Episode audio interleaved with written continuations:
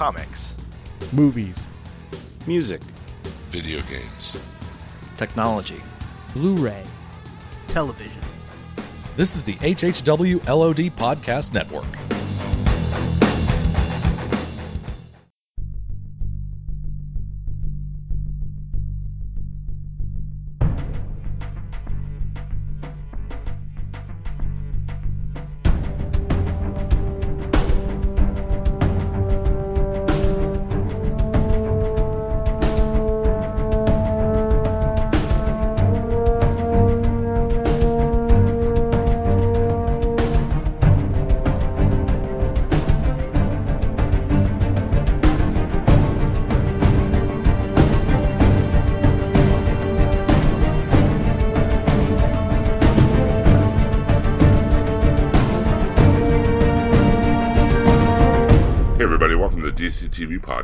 Episode number 44.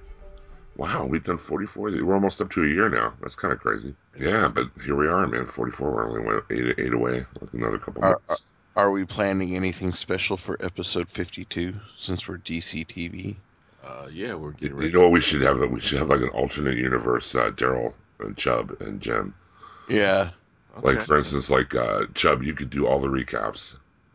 yeah. I'll just sit here and make like, uh, um, you know, male so chauvinist and, and, and somewhat lewd uh, comment.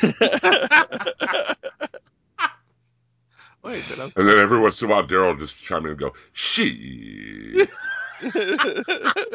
totally switched off to It'll be Earth 38 or something. We have another full week of DC TV to talk about another five full, uh, brand new episodes. Uh, Supergirl and Gotham and Flash, iZombie and Arrow, of course. Joining me, of course, down this uh, this dark, dark path of DC TV this week is uh, Barbara Kean's wedding planner, Mr. Daryl Taylor. Hello, how is everyone today? Man, can you imagine catering at that?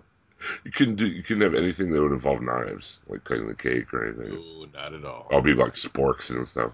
he would just serve giant bowls of spaghetti and meatballs. Would- And Cat Grant's pool boy, Mr. Richard the Chub Toad. Howdy. um, this week, like I said, we have another five episodes. We had a little bit of news trickle through. We had some uh, some good comments in the Facebook group, so we might as well just get right underway. Our first uh, episode that we're going to be talking about tonight is episode three, season one, of course, of Supergirl, uh, Fight or Flight. Another comic book villain, you know, brought to life, uh, Reactron, you know, you know, Superman. Again, another B-list Superman villain. But we start out this episode with uh, Cat Grant interviewing Supergirl, and uh, kind of a shout out to the the Lois Lane Superman interview and the Superman the movie in a way. Yeah, very kinda. so. It was it was cool too how she like wouldn't get too close to her because she was afraid she would recognize her. Mm-hmm. Or no, her sister said at the end, it's like you know she really respects Supergirl, but her assistant is like invisible to her. So Actually, it was more a, a little bit more closer to uh, the Flashes when he did an interview at Iris. The oh way right, when he he moved kept around. moving. Yeah. Yeah, yeah, Yeah, kinda. it's that without the sexual attention. Basically, that's what it was. Yeah, There's more of like a millennial uh, uh, tension there, Mm-hmm. millennial Generation X tension. Total, that's exactly what it was. and that kind of comes out too later when Cat Grant is like writing her piece exactly. on Supergirl. Like Supergirl kind of you know um, embodies like what she hates about millennials. Totally. But It uh, she it was totally a get off my lawn moment. right. but It she really asks was. Kara a lot of questions that Kara Kara doesn't really have answers to. You know, like why did you wait so long to come out? What do you do during the day? You know, do you have plans to start a family? You know, things like that. And then Kara lets slip out that she is Superman's cousin, which is like the big kernel of knowledge there that she she drops. Uh, next morning, Kara's having breakfast, and Alex is like, "Look, I'm I'm kind of miffed that James and and and uh, and Ducky. I keep calling him Ducky because he reminds me of He does. of Ducky from Pretty in Pink.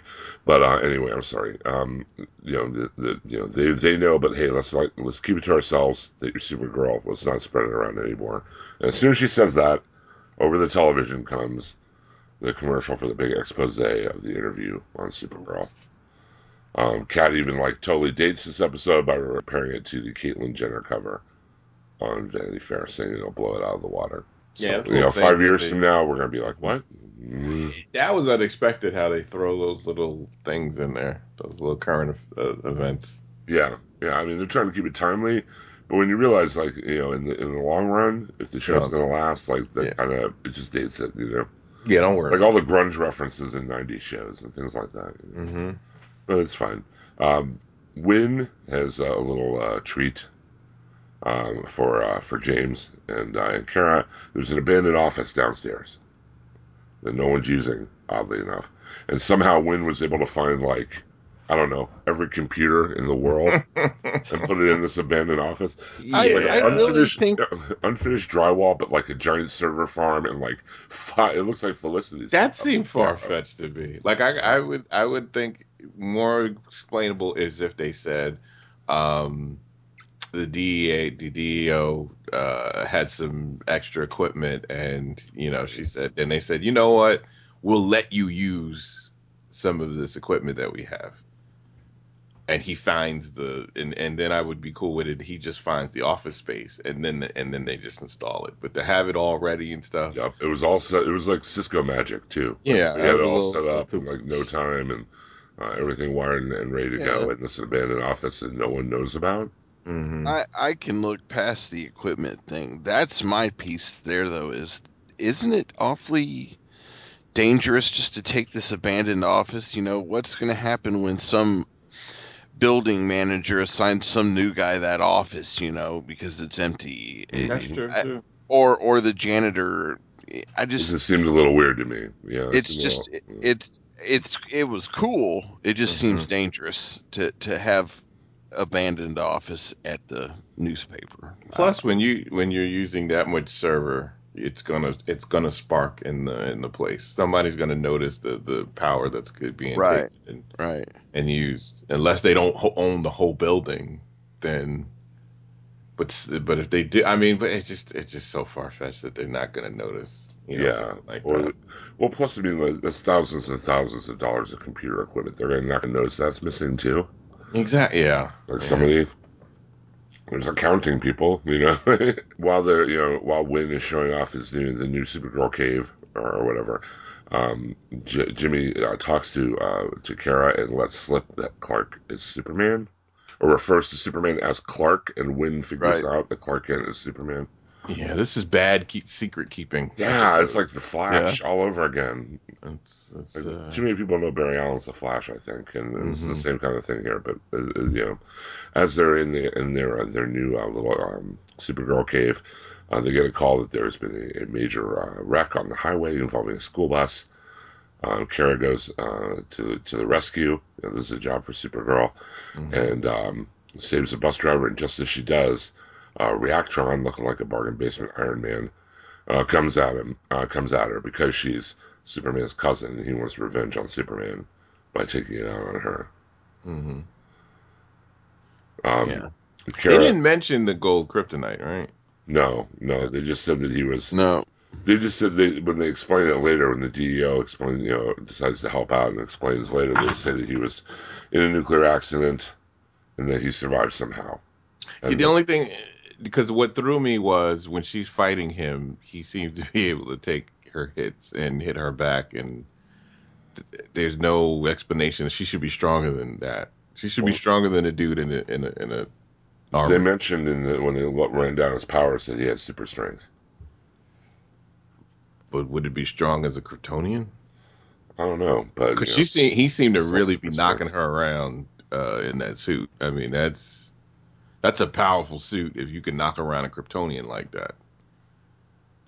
Well, didn't doesn't Batman do that with Superman Yeah, but he's with built his in fat armor? to do it.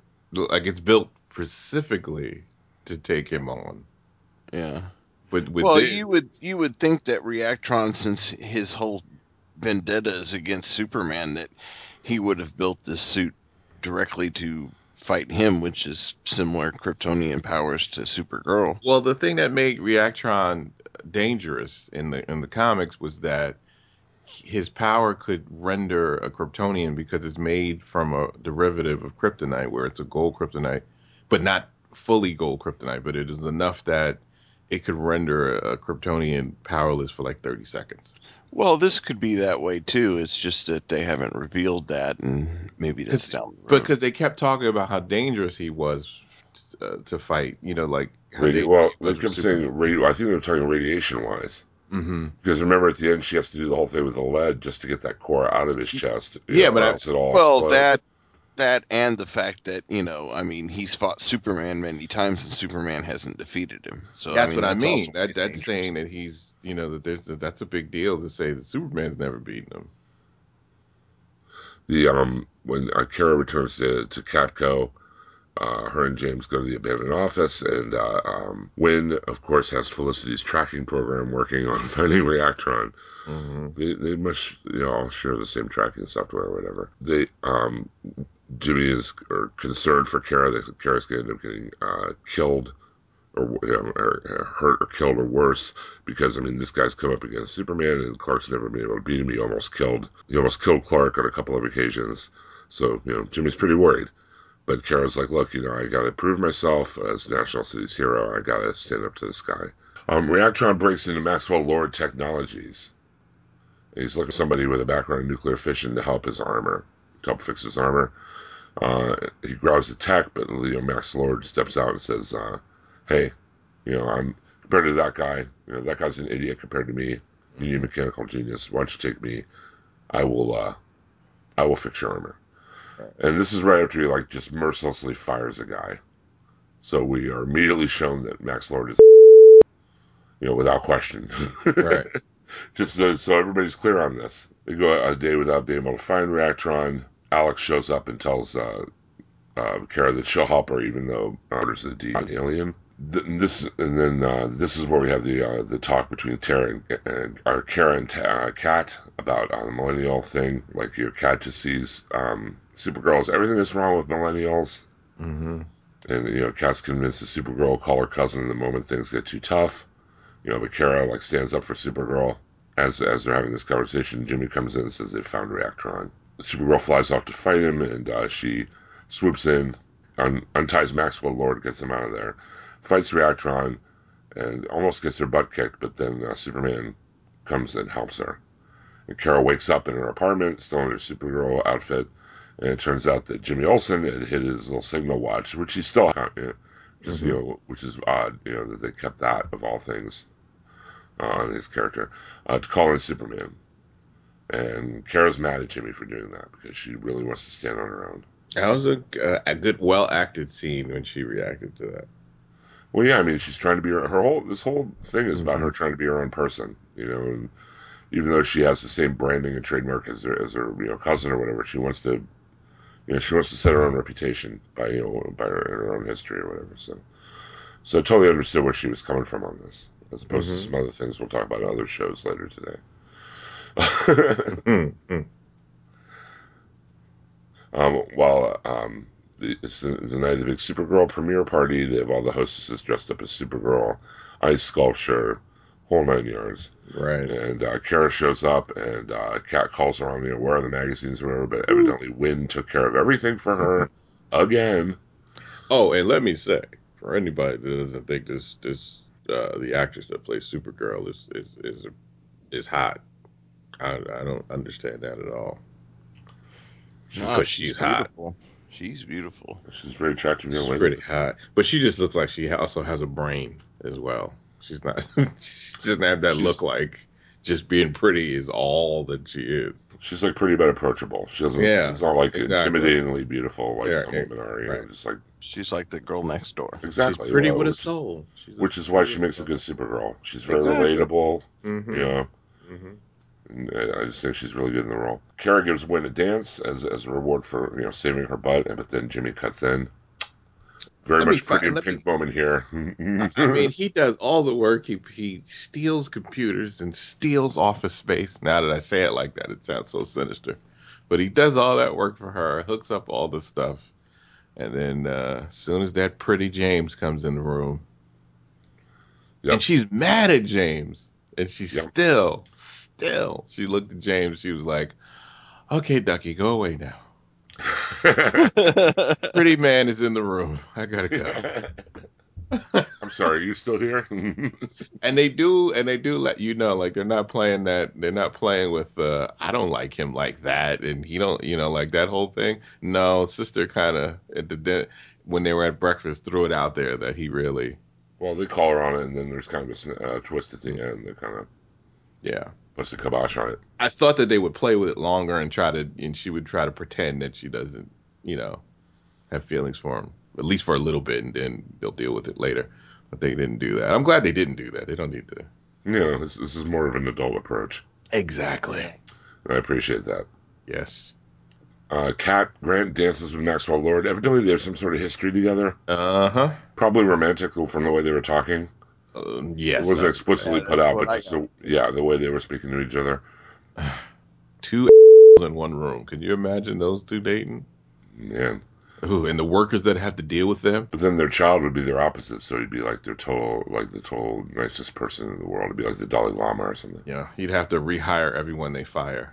Yeah, company. this is the scene where uh, Hank, and we cut to the scene of Hank Henshaw leaving DEO, and he finds Alex working helping Supergirl, hmm uh, even you know against his orders or whatever. He red eyed again. And then you see his red eyes again, yes. And then uh, against his better judgment, he agrees to I help. want him to be Martian Manhunter. I swear. That's. Uh, I was like, is he J'onn J'onzz? That would be awesome if you were. yeah. I would be. I would be very happy if you were. Oh, I'd be ecstatic. That would be awesome. That's one of my favorite characters. Uh, meanwhile, uh, Reactron crashes the party looking for Supergirl. Um, they're able to, uh, with Alex's help over over the radio, she figures out that you know if you, she can extract the core without it exploding by covering it in lead. So she puts her hands into molten lead and fights Reactron. Gets close enough to grab his core and pulls it out. We, I, I like the way Supergirl saved Winn in this too. hmm Like Winn is like the the Lois Lane character. Like ah, the column. Right. yeah. Oh my gosh, that was such She was there a. to put the- That was They such made- a, yeah. and they made sure they threw in the sound just right Yeah. when she when she uh, drops it, so that you know that it's it's that heavy. Right. Um, I, I also really- like how she did it. Like I like how she actually thought to to uh, just turn her hand into a glove, a lead glove. Yeah, And- I wish she would have said Kali Ma right as she pulled it out of his chest.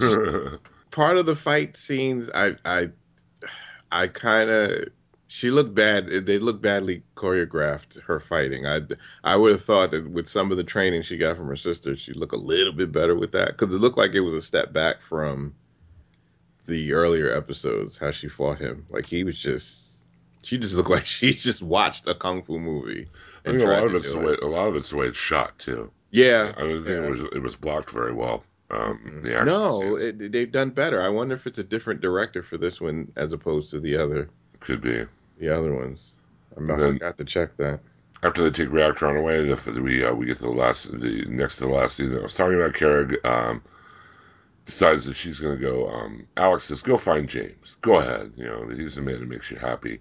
So she goes to go talk to James about it, and James is there talking to his ex girlfriend, Lucy Lane, about their breakup. And of, of course, somehow uh, Kryptonians can't understand when a guy sounds like he does not want to talk to right. Yeah. woman in the room because he did not. It wasn't like he said, "Oh, hey, baby, let's go to dinner." like he said it like, "Why are you here?" Why I are mean, you here? You know, that's that's, never that's never a good opening gambit. No, that's not a good opening. She he was Um, upset. Kara's upset, goes back to her desk, and then has a an instant message uh, chat with Clark. That's cool. That was a great little scene. That was a nice little scene. Yeah, He said it won't happen again. Uh, you know what? I like to live, so I I, I don't think I'm telling Superman, uh, let me die. It won't happen again. Thank you for saving my life. He's and he's like, oh, I understand. I talked to James, Jimmy. It won't happen again. I'd be like, I, my next response would be, oh hell yes, it will happen again. If you think I'm going to die, you saved me. you have my permission to not let me die. I mean, hero being a great hero is fine, but you got to be alive too. Yep, that's So. true. You saved me, son. Don't don't you act like that. Yeah, I thought that was a nice little scene there. Uh, Um, and then the last episode, the last scene of the episode is Kara and Alex at home, just kind of hanging out and bonding. I thought that love was, that. Those those are some of my favorite. That's that's the Joe and and Barry moments for me. right. Them too. So that was Supergirl this week, Fight Flight, episode number three. Yeah. What you think? I have to give it like a C plus for this episode. I think it was kind of a step step down. And, and in fact, the parts I liked the most were the parts with her and her sister, and and her and James more than the Supergirl stuff. I, it just seemed like the Supergirl stuff. Whoever directed it, would it just seemed like they were kind of off with it. Like they didn't. I don't know. It just didn't seem like it was done very well up until we got to the last part where she did the uh, the lead gloves. I think that was smart, and I liked how that looked. But for the most part, the the fight choreography, it just it just seemed that was a step down to me. And and the computer thing. I mean, I know we we do these superhero shows, and there are things that you just have to go. You you just have to either let it go, or it's going to bother you forever. That's the whole thing with putting state of the art computers inside of a building and without any type of reasoning on how he would be able to do that.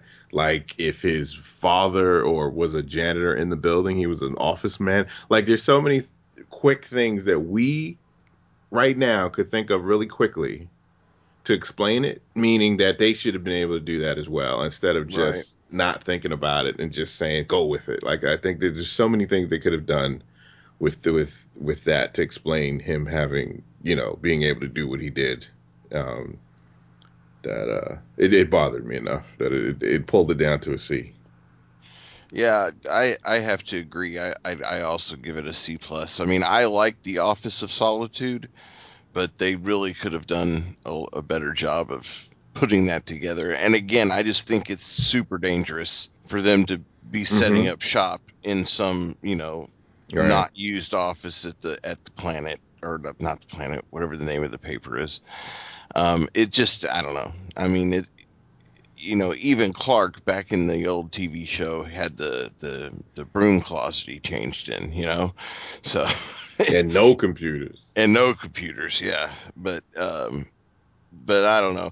But overall, I mean, there were a lot of little good scenes and good moments in this episode. It's just, Mhm. I, I think I agree with Jim. It's the editing choice or the way it was, you know, shot or blocked. It just, it, it, it didn't. It felt very um, amateur in the way it was put Yes, together. exactly. I, I would say Um, that. Yeah, it did. Because it wasn't a bad story. It wasn't No. a bad episode. It just No. it was not put together very well. I liked the Reactron stuff. I, I liked I, I, I kind of went back and forth on did I like the fact that Superman sort of quasi made a, a cameo, you know, this early in the show.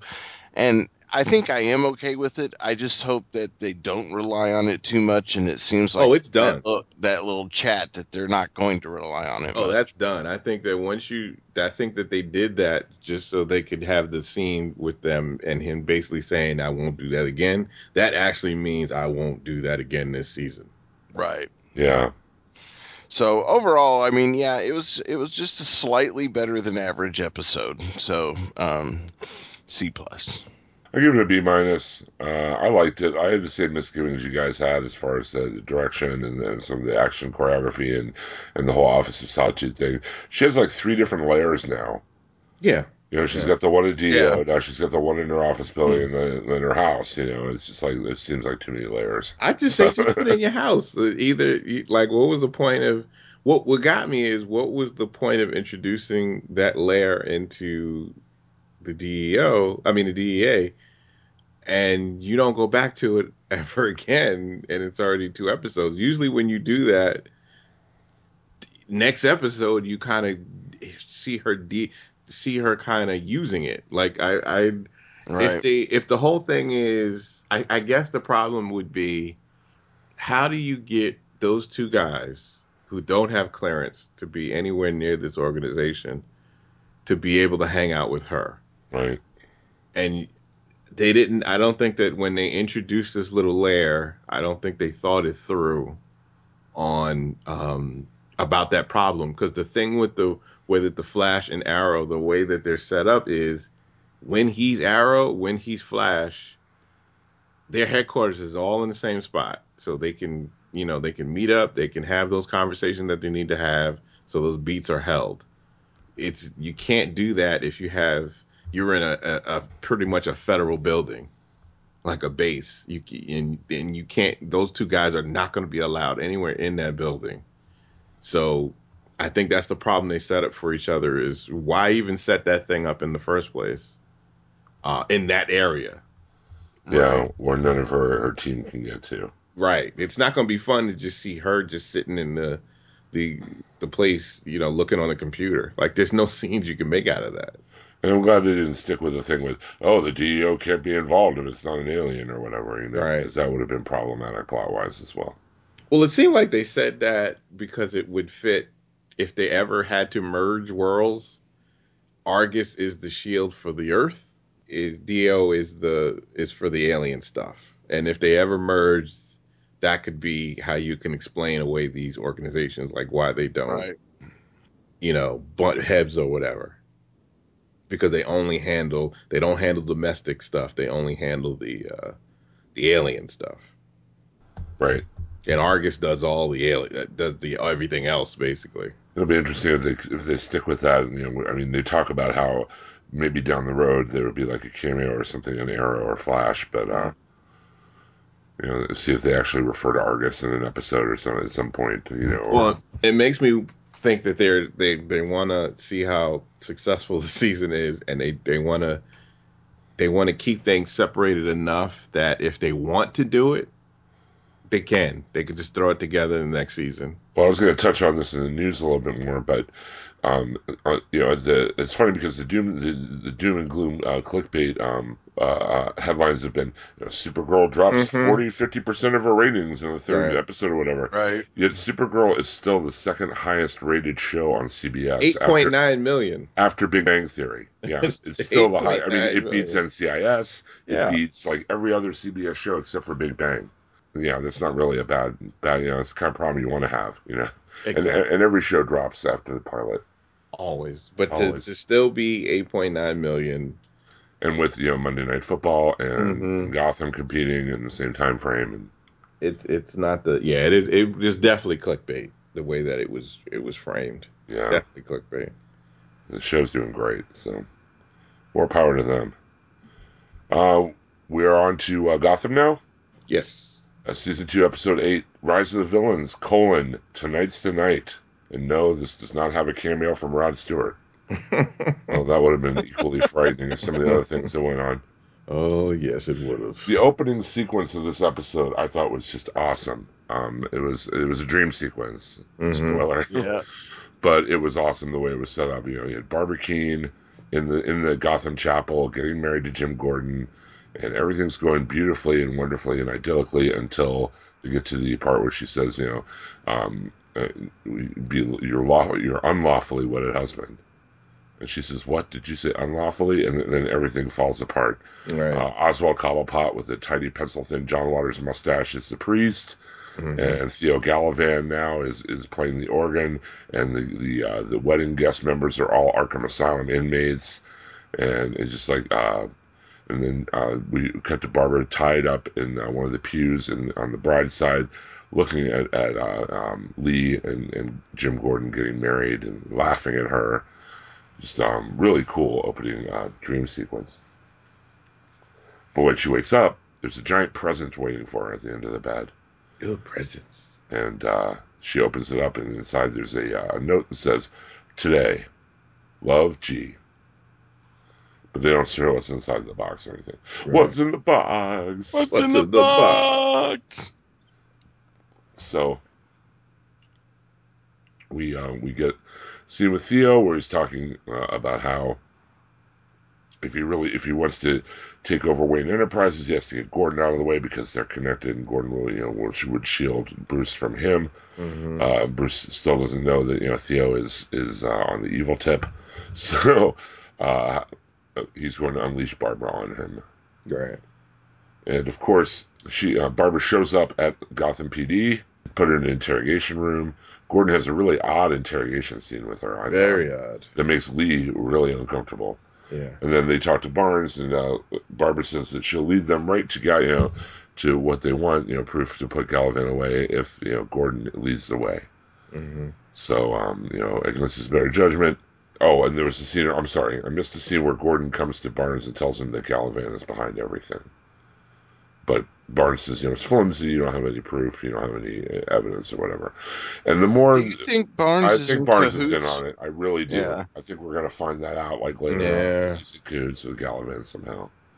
Which is a shame because I like him. I like that character. I did too. But he was too good to be. He was too much what you needed at that time. Like he was. It was just too on the nose of him being the the, the just the thing that Gordon needed at that time. Um, the you know, Barbara says she'll lead him right to the proof that he needs to put Galavan away, and uh, you know, but Lee thinks this is a good idea. Lee's like, wait a minute, you're gonna let the homicidal ex girlfriend of of uh, uh, you know this cop, you know, lead him, you know, you know, down this merry path. But they uh, they uh, suit up a whole bunch of new strike force members, mm-hmm. cannon fodder. Yes. Excuse me. Very much I was so. looking at those guys I- like I'm like, don't get used to any of these faces. No. I, I, I was expecting them to change their uniforms to where they had red shirts. I mean, Yeah, I'm saying. and like the funny thing is, they're all wearing this ton of. They show them putting on this ton of body armor and stuff, and yet later when they, they get in the gunfight, they all get gunned down. Yep. Every Yep. one of them. Yeah. Um, but yeah, they were suiting up and stuff, I'm just like, yeah, don't get used to any of these faces too much. Um, we then cut to Enigma, who has a really big box, which I'm sure uh, holds the uh, the corpse of one Miss Kristen Kringle, and uh, he's burying it. He's having a little, he has a little like uh, um, set up uh, for like a picnic. Mm-hmm. Is really, it was just really weird. He was out in the woods by himself. He has like Oh, a totally. set up for two, and he goes on this long thing about he wants to thank here, thank Kristen Kringle because he um he didn't uh, um you know he wasn't before he was only two halves of a man, but now he's Mhm. whole. So that I guess now you know evil Enigma and good Enigma are now evil Enigma. Period. I guess. Um, and as he's uh, having this little like you know reverie to himself out in the woods, a hunter walks by, Mm-hmm. and then uh, he says, "Who are you talking to out here?" and stuff. And he's like, "Wow, it's uh, pretty Yeah, hunters are very pushy. Yeah, yeah. So who are you talking to? What's in that box over there? And he's looking in the hole of the box, and as he does, Enigma just clocks him, kills him with a, a shovel to the back of the neck. You know, that's the dumb. If you're if you're suspicious, okay, of somebody burying a body, exactly. Here, let me turn my back to you as I look down this hole. like in your mind, if you even if you kind of think that they've killed somebody and buried a body, keyword is they killed somebody, so they have the ability. They do not mind killing someone. Why would you even walk up to them even, even that with your shotgun, why would you walk up to them and and and start asking questions and then turn your back and do the whole nine? Like, What you why would you even do that? What you burying out here in the middle of the woods all by yourself? Yeah, but why, why wouldn't you just call the cops? Come down, something's up. Hey, man, there's this weird guy out in the woods. You might you might want to take a look at this. There's Yeah. a weird guy out here. Uh, Something like that. yeah, because then we wouldn't get the awesome little dialogue of of Ed to himself, you know, about like the the hole's got to get bigger and or whatever it is. Well, I would have. You know what they could have did. You know what they could have did. They, what they could have did was, um, he goes, gets on his phone. Nygma hears it anyway, and when he turns around, Nygma's already there, and guts him. Like you want to have Nygma appear to be uh, a serial killer. Like you wanted to give off the serial killer vibe, so make him scary right, right. and I don't have it think that's absurd enough for Enigma though. Like it, the whole, the whole, like, I think what really struck me about the scene was how absurd it was. Like here he is having like finger sandwiches and high tea with freaking corpse. I mean, you still Then a got that hunter walks scene. by and he kills him and he's like, "Oh dear," and he has to go back to his car for his bone saw. you You know, keep the scene, but then you, but then maybe have him talking to the body when he's dragging the dude off and putting him I just Yeah. I like the comedy in the scene. You know, I did too, really very sets it off, much. you know, I did too, but it just because was. this show is so bloody and violent and just It is. and, and this is almost like in, in comparison, this is like comic relief almost. I think this was it. Past it, I think it, it crossed my campy line a little too much because it was just too obvious. Like, hey, sir, I want to put my back to you so you can kill me real quick. Yeah. I'll Hey, come what's, over here. what you got? Yeah. What you putting in that human-sized hole over there? Yeah. Let me bend over and look. Let me bend right over here, and because I got the gun and all, but that don't matter. Let me bend right over here and let you uh, kill me and throw me in the hole. Right. Um, Remember, this is the same show that had Balloon Man. Okay. Yeah, So- but this is the second Well, it's season. a lot better than Balloon Man. They Yeah. exactly. second So I'm just saying is is That's is, true. is take the campiness as as as it's been brilliantly woven into this season versus the nonsense last season when we had That, that that's true. That's Yeah, they broke the goofy meter a few times last season. Oh yeah. Um, while Barbara's leading uh, Gordon, and you know, Gordon is really, I mean, to be honest, totally overconfident in this whole thing. D- You Yeah. know what I mean? He's just like, oh, I'll, I'm under, you know, I have this under control. You know, To I'll, the I'll point of being I an have- idiot. Yeah, to the point of being an idiot. Exactly. That was the point I was going for. Ugh. Um, while this is going on with Barbara and Gordon, um, Theo Galavan meets with Bruce Wayne, and he tells Bruce the following: "Your corporation is doing a lot of dirty stuff. They're doing, you know, environmental waste disposal. They're doing, uh, you know, genetic experiments. He looked into the company, and it's totally corrupt." And people are literally being injured and dying because of what Wayne Enterprises is doing. So that appeals to Bruce's altruism, right? Oh, of course. And then he says, uh, as icing on the cake, if you sell me Wayne Enterprises, this folder has the name and the picture and all the information about the guy who killed your parents. And right there, Bruce should have known this guy's not good. Yeah, Right. yeah, because how would, Right there, he how, how should- would he have found that out otherwise? Well, even if Right. e- even take that aside, the fact is is he found out and he knows and he has information to solve a a brutal in cold Mhm. blood double murder of case of, is of those solved. people uh, Right. of, of prominent figures in the city, Mhm. if not the world, okay? And he's holding it for a business deal. That's downright Yeah, that that already passed There. the line. You're, so you're- so you're right there he should have been like, okay, this guy isn't what he seems. Mhm. and you know and maybe you know we we still don't know what all's gone through bruce's mind this episode so maybe he does have that inkling and he's playing playing it close to his chest or something. And my problem, and my problem, I know what I'm, a- I might get feedback for being so negative about this, but my problem is um, Alfred. Where where the hell is Alfred? There was, a, I mean, no i agree yeah like Yeah, he should have there's been too there. much of the hands off with Alfred that just doesn't make He's sense. a minor. You know, even if he does have power of attorney over the company, even if Doesn't he matter. does, even if he does own all that Mhm. stock or whatever, Bruce signing something doesn't mean anything. He's a minor. He's a minor. There shouldn't for that meeting. there's Alfred no way his Alfred guardian, should so- be gone. Yeah, right. Alfred is his guardian. He should have been there. You're right. he trusts no one. Alfred Yep. trusts no one, and that's been the best thing about one of the best things about Gotham for la- the previous season was Alfred trusted no one because he he seemed to be the guy that looked at the situation and be like, in Gotham, anything can happen. Anybody could be evil. You never know, and that is the best way I think that Alfred should be portrayed in the show. But this, but for him to, he's kind of been hand offish this season a little bit too much with with Bruce. Yeah. Uh, that bothers me when things like this because things like this should not have happened, even in this show. Well, there was a scene later that that yeah, like kind of ties that to it. Like pretty much Galavan's extorting Bruce. You know, Of with that info yeah. or whatever. You know, so Bruce tells Alfred Alfred about what happened. And uh, you know, down in the Batcave, or what will be the Batcave, Mhm. um, the Bruce Cave, I guess now. Yeah, they you know they talk and like uh, Bruce is like, how long will it take me to train to take you know, to fix this? You know, how long will it take me to train and to, to fix everything? You know, a year, two years, three years. You know, is it just wrong that I just want it to be over? And Alfred tells him no, he's not wrong. And then they have a they have a man hug. hmm Uh, we then go back to the barber caravan. Uh, they get led down an alleyway, which is a blind alleyway in the trap. Uh, the entire strike force gets gunned down. And like I said, why why put on all the body armor if you're just going to get shot anyway? Or it's like Yeah, stormtrooper armor in Star Wars. It's like Mhm. why? It's- like what is the purpose of doing all this just to get killed off? And like if it, they would have been just better off doing the whole thing of Barbara contacts him or something, and he decides to go alone. One thing I've noticed about these DC shows, and and and maybe this harkens to the comics a little bit, is Mm.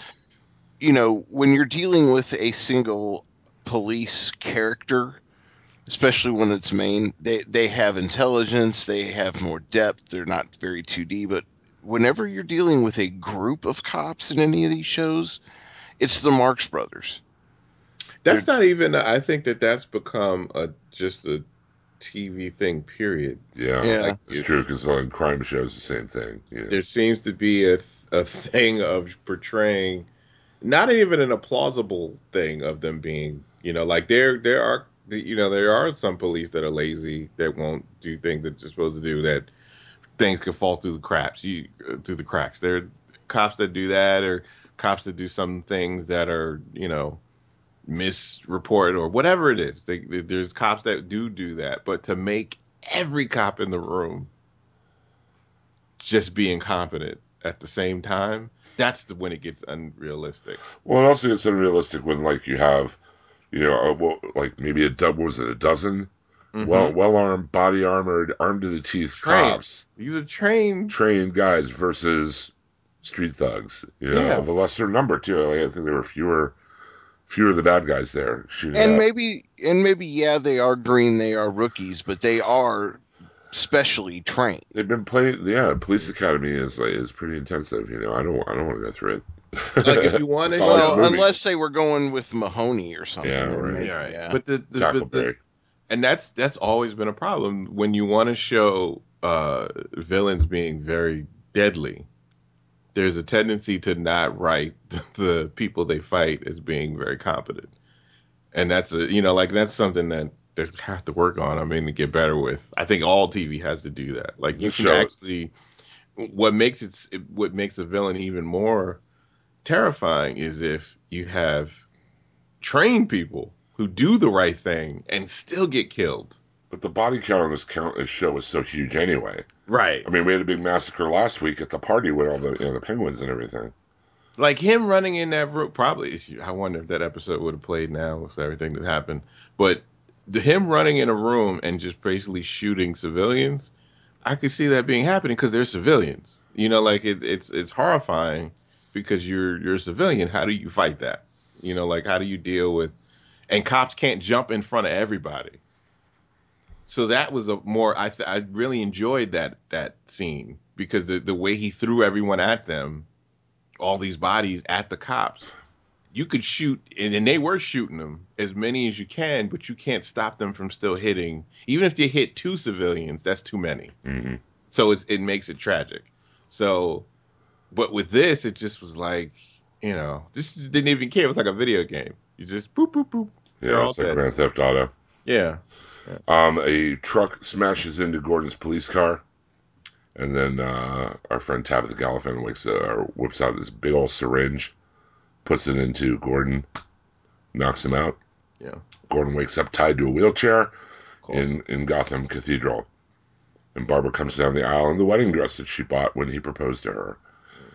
Um, they have a, a nice little uh, chat, you know, where she's like, "Aren't you tired of hiding your true self, lying to yourself, lying to Lee?"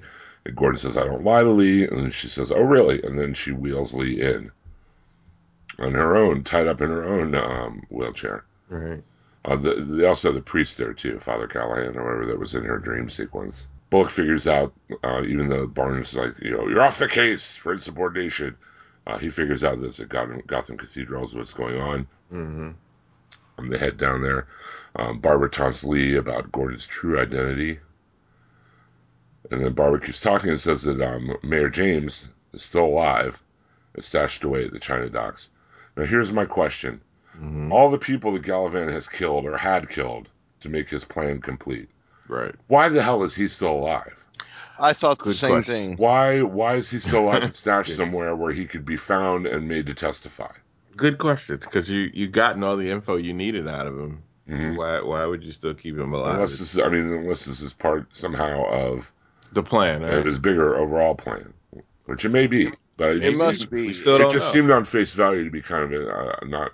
it did move. to be to be that smart and then to do something that's stupid. So uh, um, Barbara's about to carve Lee's face, and Lee saves her life by asking her where she got the dress. Mm-hmm. That was weird. Yeah. But she knew she was dealing with somebody who's a psychopath, so that's right? Gordon is able to finally, he's been working on his ropes the whole time. And he's finally able to break free. You know, Gordon says, Don't make me kill you. And Barbara's like, Make you, you long to kill me, which I thought was a cool line. Mm-hmm. Um, the GCPD come in and uh, they, uh, just in the nick of time, and they bust in and they're able to, like, uh, Barbara kind of gets away and runs like by running up into the um, the rafters and stuff. Gordon see Gordon is like the only cop that sees the woman in the giant white dress Of course. because no other cop follows uh, follows him up there. He's up there by himself.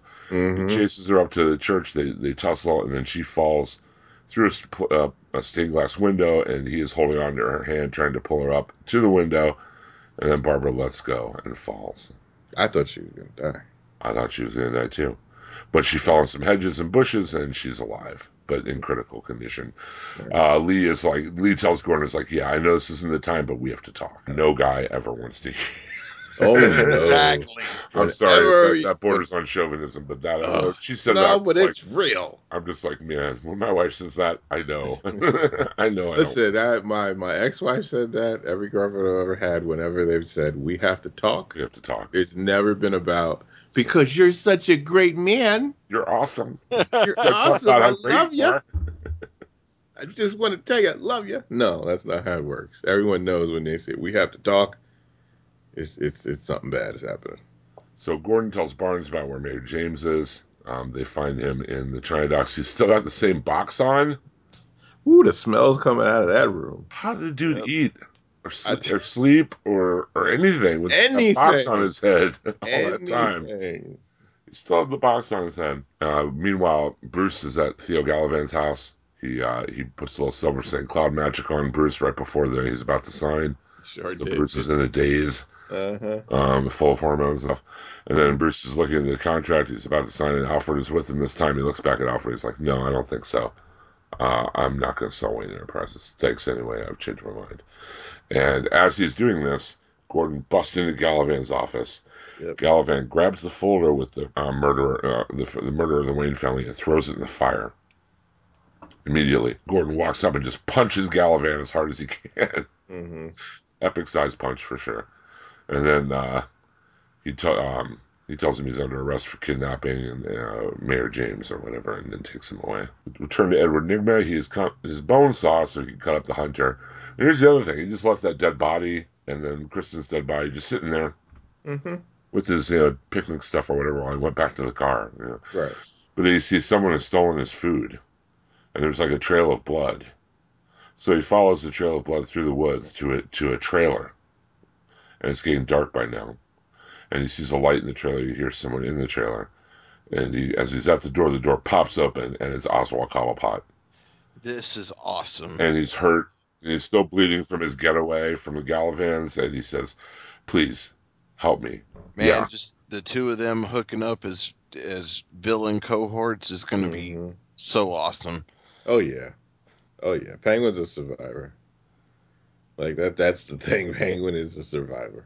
I can see them like working together and then having a huge falling out at some point.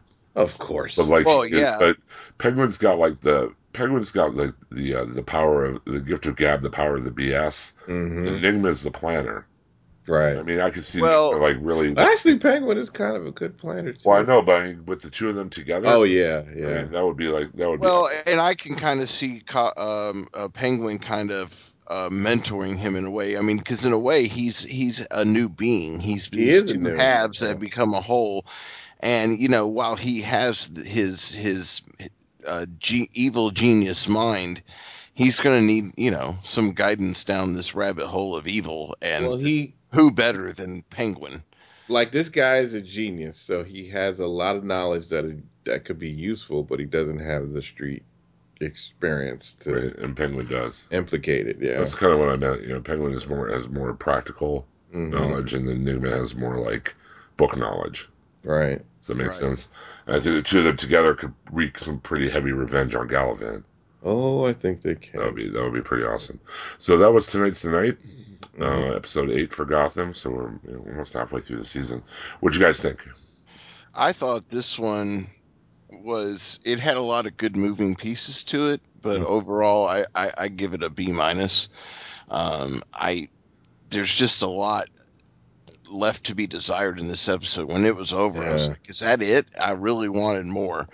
Um, but the whole thing with Bruce, the, it's really kind of, you know, we know what who he becomes, and Mhm. he should be smarter than he's being portrayed in these last couple of episodes.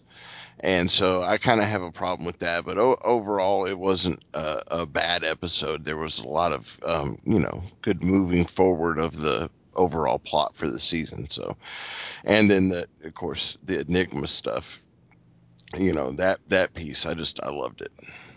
Yeah, I'd have to give it a C plus.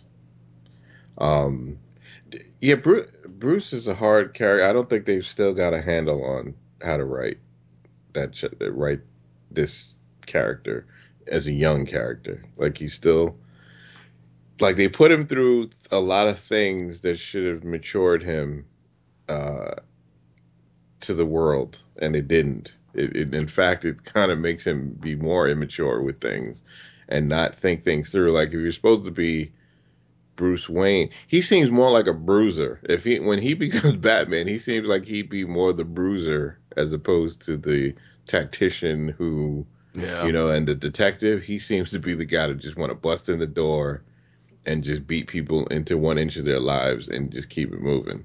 I agree. I agree with that. I also um uh, agree with your point about Bruce should be smarter and a little more savvy. Than, That's a bravado. I mean, you, you do dumb things because you think you know everything, but the, right. He uh, seems to just not know anything. Right, and then the other the other half of that I think is that they have trouble including the Bruce character in the show. Yes. Like they keep Still, trying to find yeah. ways to keep him Mhm. in the story because it's obviously Gordon and the fighting of the crime and the crime and everything. Right? How do you keep you know Bruce in the story? And this, I mean, they've been able to with the Galavan thing because of their whole you know Wayne and Galavan history or whatever. But um, I think it's like a constant challenge for the writers. I think that what they should have set up is that training montages for him, like learning different things, learning different skills.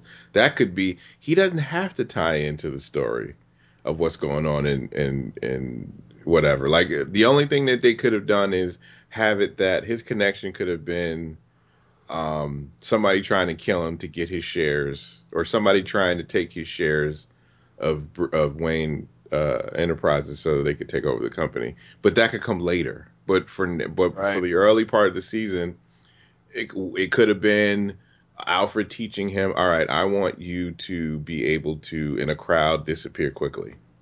Like l- little things like that. Like train him on how to uh how to how to search for somebody, how to you like all those little things that could that could have them bond with each other and and show how their relationship is so solidified that Alfred basically will give his entire life to help Bruce in this in this whole war on crime. Like I want to see I rather see that with him and just put it in little small little small bites of you know every couple of episodes or so as opposed to trying to throw him in into uh, what's going on with these stories. Just have just have everybody else doing that, you know, dealing with the villains and all that kind of stuff, and just keep the Bruce stuff quiet with him and Alfred, and him learning, like learning the city, you know, like learning how to travel. Like he, there are things he learned from Selina.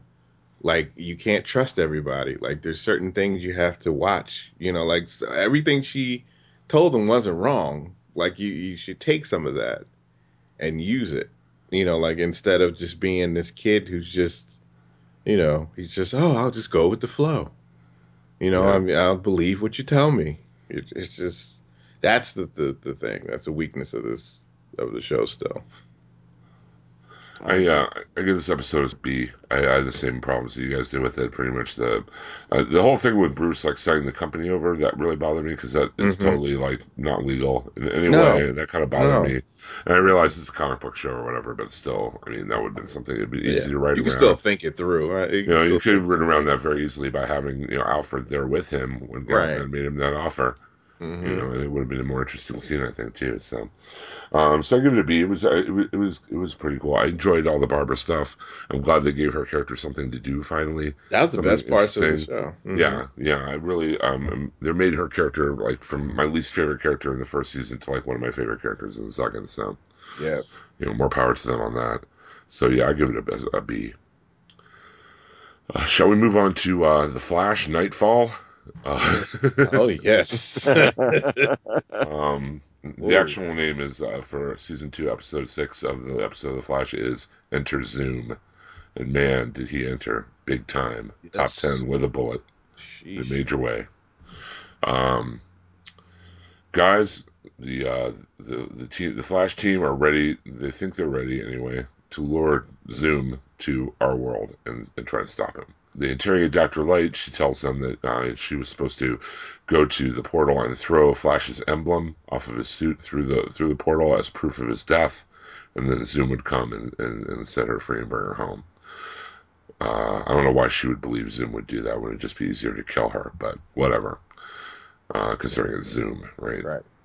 Uh, pretty much right after telling Barry and the group this, they the Barry and the group go upstairs and start formulating a plan to get Zoom, and Doctor Light escapes by stripping off her costume and making her uh, self, you know, coherent so she's invisible. Cisco thinks she's already escaped and opens the door to check on her. Classic blunder. Uh huh. Seen that a million times in a million movies. Totally. And then uh, she, you know, uh, Linda escapes. But uh, she left behind her suit, so that leaves them with the idea: why don't we use Linda Park to lure Zoom um, in, to our Earth, and then Doctor Wells thinks he can make a speed dampening serum that they could, uh, you know, shoot into Zoom and slow him down. And with surprise on their side, Barry and, and Harry think that their plan will work, but Cisco, Caitlin, and Joe are very still very suspicious of Harry Wells. Mhm. Uh, that's what we're calling Earth Two, Harrison Yeah. Wells. Just for Yeah. those who are not in the mix on Very- that, it's just easier than It say. Earth Two Yeah. Harrison Wells every time. Yeah. Um, but you know, Harry and Barry are pretty. You know, Barry is is I think kind of overconfident in this, Totally. and, Yep. and Harry is is desperate, and we don't know why. We find out later after a few um, fumbling attempts from Cisco why. um, the only, here's something else that bothered me about this episode. Doctor Light escapes, and that's like the last we hear of that. Yeah. Like right. it's like, yeah. oh, oh, the villain escaped. Oh well, let's talk about our plan.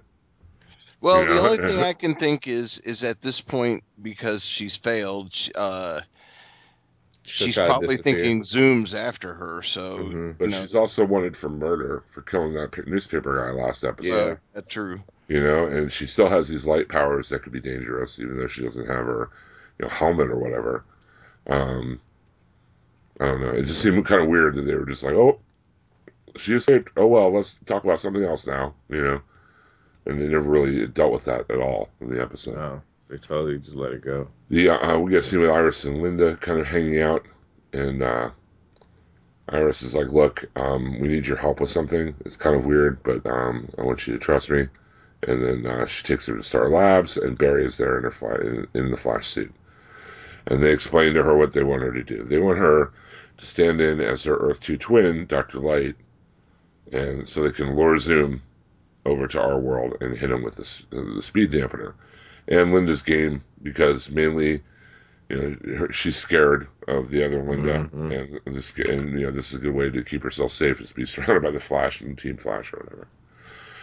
So uh, the training montage we get later, not so much, not so good. You know, Linda's like screaming a lot. They they're able to simulate Doctor Light's powers fairly well with a pair of gauntlets. Yeah, it's lighthearted. It's a lighthearted scene of Yeah, it was funny. training. It was yeah, funny. I enjoyed it. Yeah, Yeah. it was kind of. Uh, you know, they're like maybe if you don't scream every time you do that, you'd be a little more convincing. You know. Mhm. things like that. Lynn improves a little bit, but Fry's like Cisco's command center in the middle of practice, yeah, because she hit a target, she was excited, and then jumped up and down and said, hooray, and then destroyed the command console, so that Right. kind of an end to the training session. Um, nobody thinks she's ready, but Barry is full on steam, you know, full steam ahead with the plan. He's like, look, we got to do this while Dr. Light is out. If we, you know, Joe stops him on the way out and says, hey, have you thought about the consequences of this? You know, you're asking her to risk her life as well as you. And you know, he says something about him. You know, the, the maybe the reason you want Zoom is because you didn't get to take out uh, Reverse Flash. It wasn't. It was Eddie, not you. And you know that Mm-hmm. He's kind of Barry kind of brushes off that idea, but it's obvious that that's what's Yeah. going on. You know, he's trying to make out, he's trying to uh, make up for that. Iris takes uh, uh, uh, Linda over to her house, and uh, Barry shows up in his Flash costume and lets Linda in on his secret identity. As a show Why? of- as a show of faith. No, I get that, but I mean, I- that's one thing I have with all of these shows is is they they just keep extending more and more who knows secrets, and eventually that's going to bite them in the butt. Well, it already has at other times. I I did like that she, he did that with her, but I think what hurt that hurt the scene is that he did it too many times last season. Right. Like with the villains, like he let too many villains see who he was. Like when he showed, especially when he showed himself to the bully, to uh, Girder, when Yeah. he didn't have to. Like there's scenes like that where I think you should have not have done those scenes, so that when you do do something like this, because this was this mattered. Like this was this made sense because you're asking this woman to risk her life doing this when she's not trained for this. She she shouldn't have to have gone through this. So I could understand you saying I, I'm going to trust you by giving you something that's important to me. But if it's important to you, that means you don't do dumb things like you did last season, where you just keep telling, you know, you just keep showing yourself to everybody. Like I, Right. It kind of Showing- cheapens it. I get what you're it saying. It cheapens it. Like showing it to Eddie, they needed to do that when they showed their his identity to Eddie Mm. at that time. That was a good, like the point. I'm just pointing out the the right times when they did it. Like when they showed it to Eddie, the right time. Uh, telling Iris, yes, you had to tell Iris. Um, But this girl, I mean, they dated for what a few weeks. I don't even think it was. It's not because of the romantic side of it. It's because you are putting her in a situation where you're putting her in a room full of guns, and you're asking her to do something that she's not trained for. They're asking her to risk her life, and they know from previous inter- altercations with with these villains that people have died uh, trying to help Yeah. them and and and to do so to ask her to do this without saying to her you know asking her to do it and just say trust me without like giving i think it, it, it showed the difference between barry as a person and then somebody like a you know somebody like ali for example he wouldn't think of it that way. That's just not the way he was built. It's not the way he was raised. It's just this is not the case. So this shows barry. This is this is a very Barry thing to do to to you know to ask this woman to do this knowing how dangerous it is. He's going to trust her. He he does have the superman type of trusting. Uh, that's his thing. So he would trust her with his identity. Like that should work. And even if patty i can see patty knowing he's he's going to be the flash I, I can understand that not just because he's romantically involved with patty but because she's in the task force. I think Patty's gonna figure it out on her own. Yeah, she Yeah. is. I mean, we've think already so, seen too. like her detective skills a couple times. She's not Mhm. an idiot. But I mean, if she got Barry, like a- Barry shows up beat up and bruised the same time the Flash was all beat up and bruised. I mean, But I mean, if she does, if like if she, if he did tell her, I would be okay. Not now though, but I mean, if if it, later on in the season, if he did tell her, I would be okay with that because she's not just a civilian on the street. She's actually a cop who she needs to know what's going on to survive. Like there are th- decisions that she can make, smarter decisions that she can make dealing with these villains. That I think she would she would need to know his identity sometimes. For sometimes when she's dealing with these villains, that's the only reason why Patty I think would be okay with Patty to have that uh, information, but not everybody. It shouldn't be just everybody he dates. They should know. hi, how you doing? Uh, I saw you here in the club. Did you know I'm the Flash? Right. That shouldn't be the episode. That should. You're looking good. You're looking good. You know, just because I'm the fastest man alive doesn't mean I can't take my time. You know what I mean? And actually, I've learned with women, when you say you're the fastest man alive, they don't That's not- react as well. That's not that. something you want to tell them. That's not something you want about him, though. That's I- not. A, that's not a bragging point. You know. That's yeah. Not, And, not a good, and- it's not a selling point. It's not a good look. in fact, they get kind of angry and don't want to talk to you anymore. they lose your number. Yeah, I noticed that. The last one, the number she gave me was the number of the aquarium. Yeah. Anyway, uh, th- we get the line. You know, I made out with the Flash from Mhm. Linda. That was pretty cool. Uh, Right. Cute. It was Um, cute. It was They cute. set up. They set up the little thing at the docks. A little pantomime. You know, Cisco has a script. It's pretty cheesy. Mhm. Uh, really wouldn't fool anyone unless they're. Right. But uh, the, you know, an hour, a couple hours go by, and nothing happens. hmm No signs of him. So they pack it in. Wells is mad. This is where Barry tells Joe about the uh, the taped message that Earth One Wells made for him, saying he'd never be happy. Joe's like, "Look, man, you are in charge of whether you're happy or not. Not uh, not Wells. Not you know the few, not Truthfully, yes, it was another good Joe moment. Only some of the cringy stuff with Patty and Joe. I did. yeah." Patty kept questioning him on uh, on Doctor Light, and he kept like kind of blowing her off. hmm But yeah, he you know he just basically Joe, Joe tells him that he's in charge of his own happiness. You know, it's just it's not that uh whatever whatever you know Wells said he was just trying to get into his head. He's trying to mess with him, and that you know whatever you know he chooses what happens in his life, not not Wells. So he decides to go see Patty. Yeah, uh, Patty thinks that Joe's keeping things from her.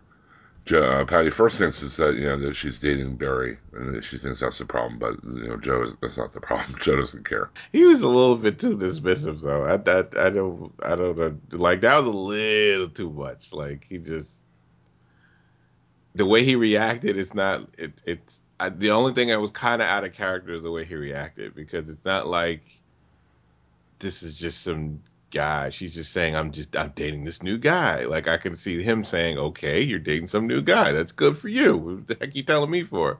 This is your son."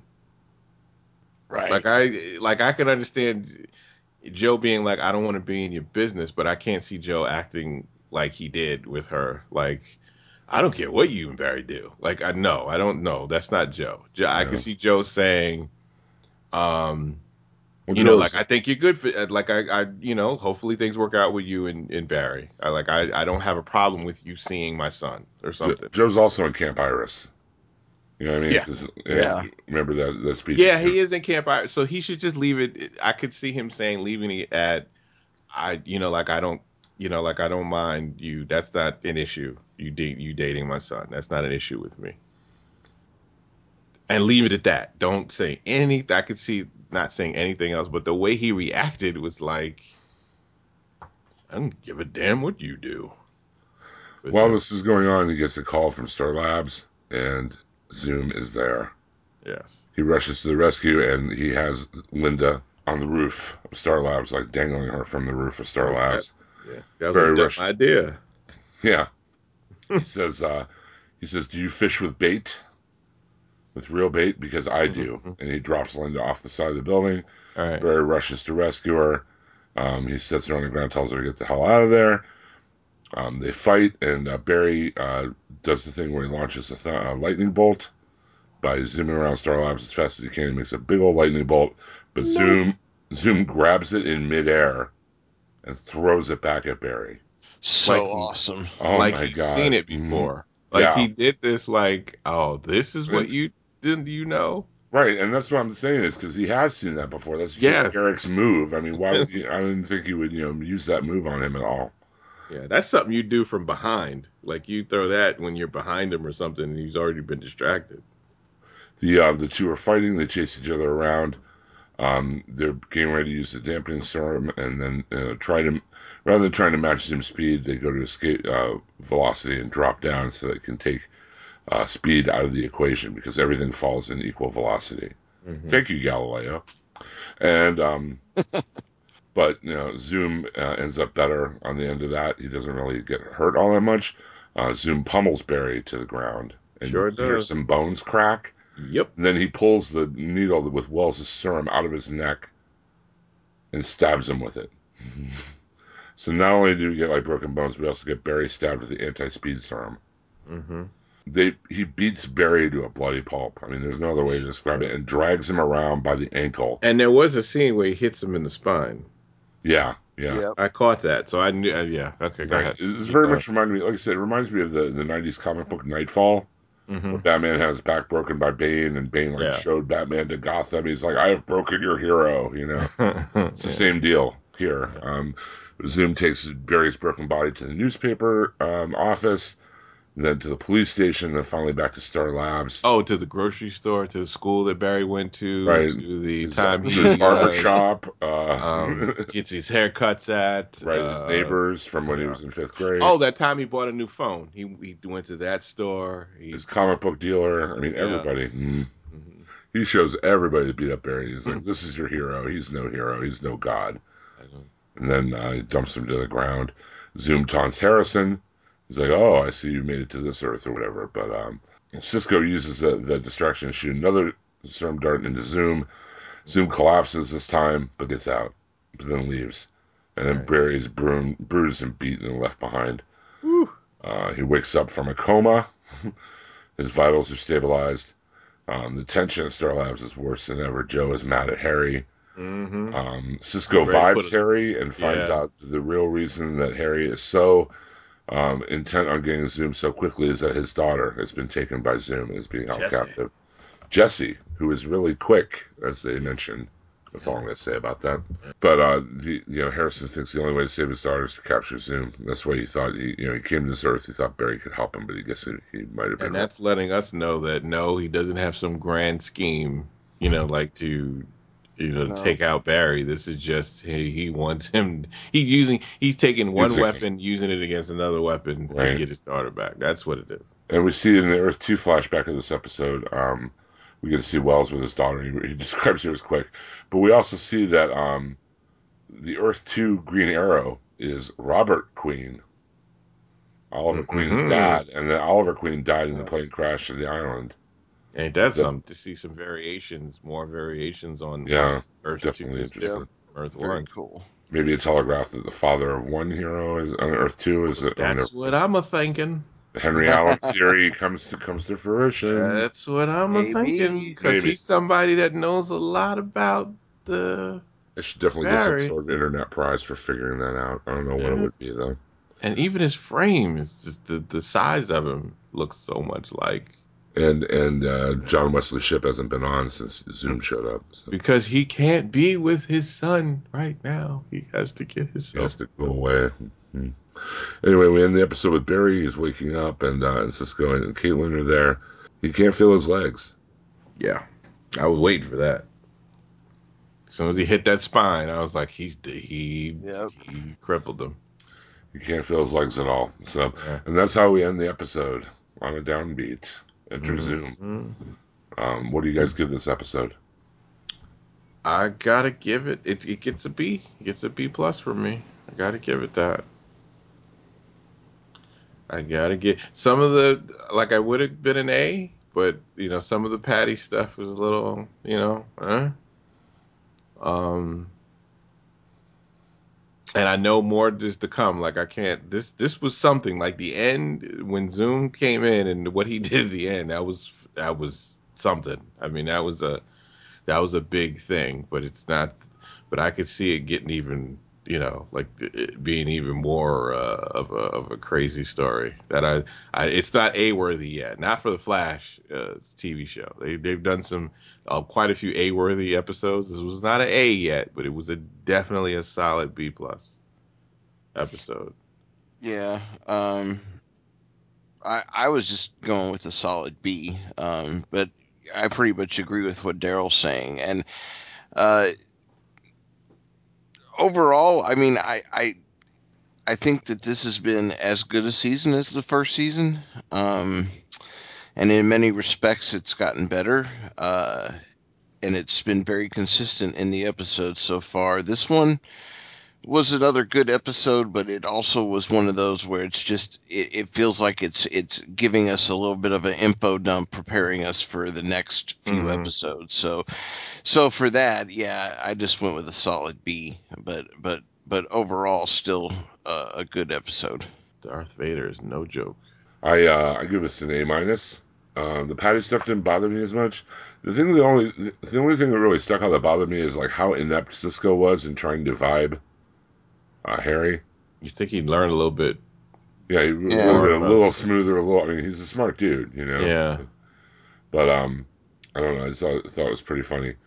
Um, other than that, I, I I thought this was really great. I thought it was you know the the confrontation with Zoom, the way it all played out, the, the Mhm. kind of anticlimax, climax, and then the real climax after. I thought I, I just really liked it all around, so I give it an A, A minus. F your couch, Barry Allen. Yes, F F your entire living room suite. It would have been nice though if he ran all the way to Arrow. If he went all the way to to Central City, it was I mean to uh, Star City, and said, "Yeah, and you too, uh, uh, Barry. I mean, uh, Barry, this is your friend right here. See what I did to your friend?" And then and then bounce, just, just to show them, like just to, so they know that this is something that happened. It would have been a nice little thing for him to run in while they're fighting crime and just show them, like, this is your hero. This is your, you know, this is your friend or whatever he would say, and then run off again. Like, 'cause there's nothing Arrow could have did to to do anything to him either. Like his speed is just too even. It's just too. uh He's too fast. It, it's almost like, well, he does absorb speed. So I wonder if he's gone to other worlds and and absorbed, and that's why it looks like he like he's has a buildup of so much speed force inside of his body, and that's why he sees things so much faster than Barry does because he's absorbed all these other flashes speed. Because it didn't seem like um, uh, Jay was the first person he did that to, the first speedster that he did that. to. No. So it seems like this is something where this is what he does. He goes to worlds with speedsters and he just takes their speed and kills them. right. So that means he has a lot of speed in, inside of him. So I I think the only way Barry's going to beat this dude is that he has to take control of the Speed Force. I think it, that's how Jay can get his speed back too, because Jay still has he still has his uh, uh, enhanced healing and stamina. So that means that he's just a battery that just has no power. So if Barry could get control of the Speed Force, like completely take control of it, he could give back. You know, he could give back uh, Jay his speed, and probably that would and and Yeah. get grab some of that speed from from Zoom and make the fight a little bit more of a fair fight Mm, interesting. because he holds back. So I, I think that Barry can be the one to, because he had said it. Remember Wells, Earth One Wells said it to him before about holding back so much. Like there's more that you could do with the Speed Force that you just don't, Right. and it's naturally like uh, you know like Wells had to use the suit to do that, to do all that stuff. But Barry, it came to him like it was just naturally his. It picked him. It was almost like it picked him, like it did in the comic. So, I mean, eventually, I, I would think it would get to the point where Barry, because even Jay had to say, "You are a lot more powerful than I ever was." You know, even though we both unlocked, you know, the speed and we have it, but you seem to be even more powerful than me. You could do things a lot faster than I could even do them. Um, so it makes me think that he's just holding back again, like, and he's going to need something to push past it. No, I was just gonna say I, I, I agree with what you're saying. There, it'd be interesting if that's how the way they went with it with the Speed Force and him tapping into it. I mean, they already introduced this character in kind of you know Jesse Quick or whatever. Mm-hmm. There has to be some way, I guess, to impart to her some speed, and it would be nice to have Jay. Yeah, it'd be nice to have more than one good speedster around. You know what I mean?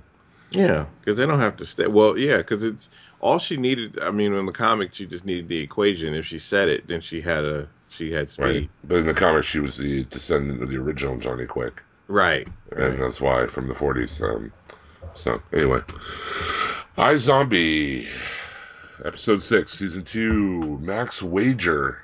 See what they did there? Yeah, I Yeah, do. ho, ho. Uh-huh. And we start this episode with uh, Major coming downstairs with his "I just got laid" face on. Yes. Don't we all know what that face is? he's like dancing around and stuff, and uh, I just got me some. yeah, he's like dancing around and talking But happy to some. gags. Like you yeah, just got you something from somebody you really you like her. You do. right, exactly. That's a different look. um, uh, Peyton and Ravi are eating breakfast, and uh, they watch, you know, Major come down, and then they watch Liv come down in one of Major's shirts and wearing no pants. Why is it the women always never have pants in those situations? Why, why are you questioning this? stuff? Hey, we get. I, you know, I know you're single, Rich. So I, I know you saw that bra shot later in the, the episode too. Oh, he caught it. Um, we see Clive coming out of the uh, the Hall of Justice, and the last week's killer is behind him. He just worked out a great plea bargain deal at a minimum security prison. He's going to be playing golf within a week. Mhm. And as he walks down the stairs, somebody ro- drives up on a motorcycle, guns him down brutally, almost kills Clive, and then drives off. yeah. So last week's killer is this week's victim. Yep. So Liv is betting on everything. Like they bet on whether the guy's going to go for the maple or sprinkles in the donut box, or whether you know So Clive. You know, she's like you know double or nothing, you know, and everything, whatever. Right. when she yells at the guy for taking the wrong donut or whatever. Yeah. Funny. That was funny. The uh, the procedural leads to their uh, the office fixer, quote unquote, named Mister Thronk, uh, who who left a message, you know, to take care of Sheldon, and they think that that is code for you know having this guy killed. But it turns out it's not. Turns out his BFF in college was shaving points, and he was blackmailing him this whole time.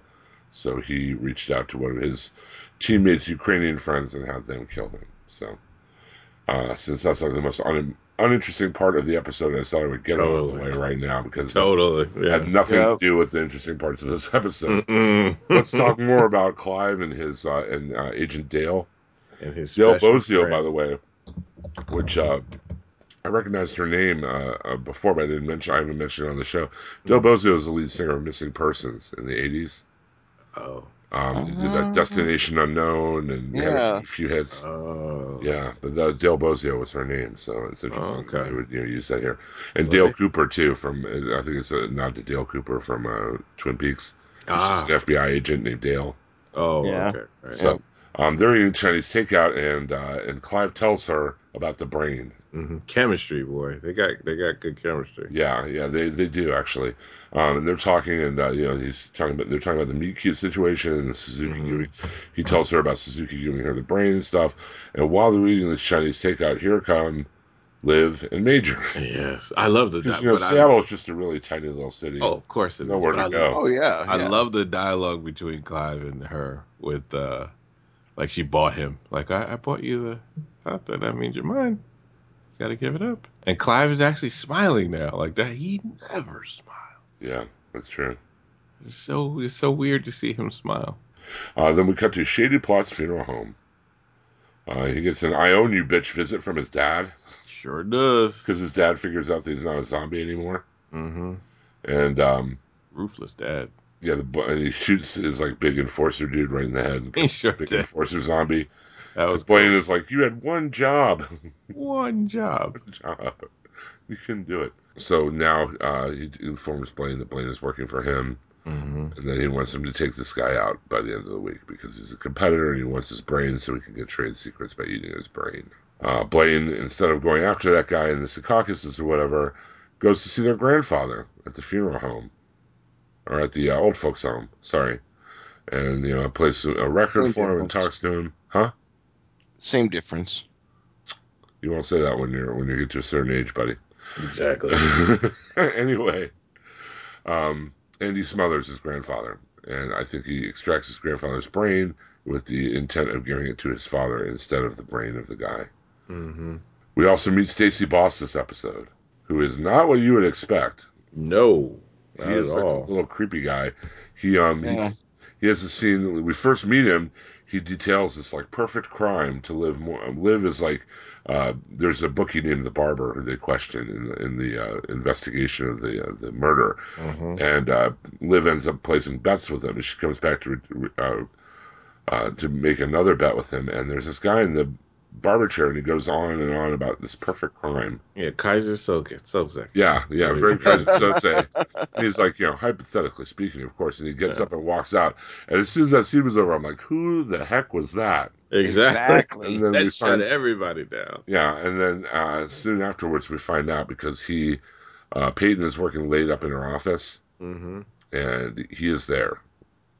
Um, Stacey Boss just shows up, and they have a nice uh, scene there um, with uh, with you know Stacey Boss is like you know four out of five uh, you know four out of five of the last DAs you know try to do what you're doing, and now they all have you know cushy retirements and, and teaching positions, and they're all great. And then uh, Peyton says, "So what about the fifth one?" He goes, "I don't remember." Just like real quick, like I don't recall what happened to him.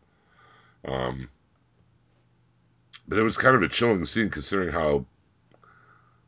I don't It know, really like, was. The guy I- looks very benevolent. He looks like somebody He who does. feel like your you know your kid's teacher or something. He just, he just Mhm. I mean, obviously they're casting against type because you know you think you know a crime boss would be someone who you know would be intimidating and imposing. Well, you know what? It's funny because they did this a similar casting type of thing with um uh in Persons of Interest where the, he's a he's also a, a kingpin of of, of uh, this uh, organization, but he looks like he's the dad from um from uh the, the showrunners ran that show. Uh, Veronica Mars, remember the dad?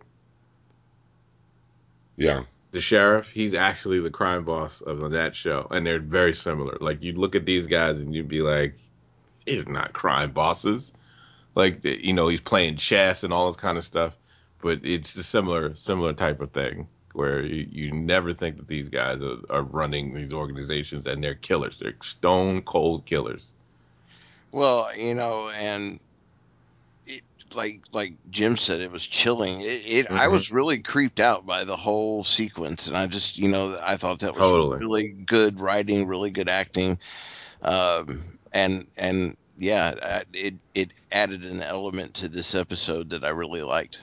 Yeah, charismatic. You know, like he looked charismatic and, and nice, and you know, like he'd be the one taking his kids to you know get ice cream. Um, so he kind of threatens Peyton without actually threatening him or her. Sure and, did. And leaves. Um, again, hypotheticals, man. Uh, Hypotheticals are scary. it can be. Um, the, the the one of the other plot arcs in this is about um, you know Liv and Major wanting to do the nasty, but Mhm. Ravi telling them, "Look, I need you to hold off on that until I can test out you know condoms to see what's going to work for you guys because right. I don't know how zombie virus, virus rolls in that situation." So they find alternate ways, like they end up having Skype sex, Which is nice. which was cute. It was a cute scene. well, And, it's um, not cute the way I do it, but it's. it's cute the way. They Oh, I'm did it. sorry. I'm sorry. I It's a little different the way you do it. I think it's a little different the way you do it. oh, They actually know each other. oh, that's. That might be uh, the main main thing here. Oh, Um, but as the episode goes on, Ravi finds out the zombie virus is much smaller than a regular virus and passes right through a condom. So if they do have sex, Major's going to be a zombie. well, you saw that coming. Yeah, I think he's going to go for it. I, don't They think. can't be happy. Like, like you can't make them happy. Character, the, the lead characters cannot be happy. I think, well, I think he's going to go ahead and go for becoming a zombie anyway, because that'll also um, throw a wrench in the works for the Max Rager people for the what he's having to do. Because once he's a zombie, he probably won't have his special little uh, Spidey sense anymore. Yeah, but then the dip, the, the thing that they'll do because remember Max Rager, they, these people don't care. They just add him and li- and Liv to the list of Mhm. people that they have to kill. Right. That's True. the thing keeping her off that list. Like that's the whole point of, of the of making him have to do this is your girlfriend or you the woman that you're in love with. That's the only reason why we didn't put her on the list to kill her, is because you're doing this. But once you stop, guess what happens? We take her out. Yeah.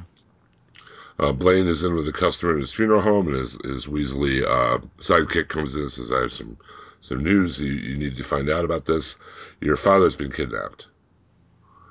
Your father's missing. They have no idea what happened to him. We then cut to Major. Major is what happened to her to his father. Sure did. And Yep. Major, we find out, has not been just dumping all the bodies into the, into the water or whatever. He's been saving some of them in a freezer Mhm. in a storage unit. We show him. They show him putting Blaine's dad into the freezer Yep. and shutting the door. I wonder why that is. Maybe Evidence. he's saving them for evidence. I'm thinking evidence. Yeah, maybe. because I can see Major just totally when it's time giving himself, you know, turning himself into the police. If it's he can get enough evidence to shut down Max Rager completely, Right. like sacrifice, because that's what he, you know, he is. He does do. He he's the the guy that wants to sacrifice himself to for the greater good to the point where he he tries to do it prematurely and makes dumb decisions because he tries to do that so much.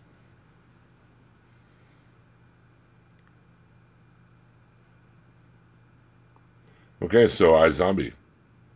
Yes. Oh, and, and you can see little by little the the Clive confrontation is coming.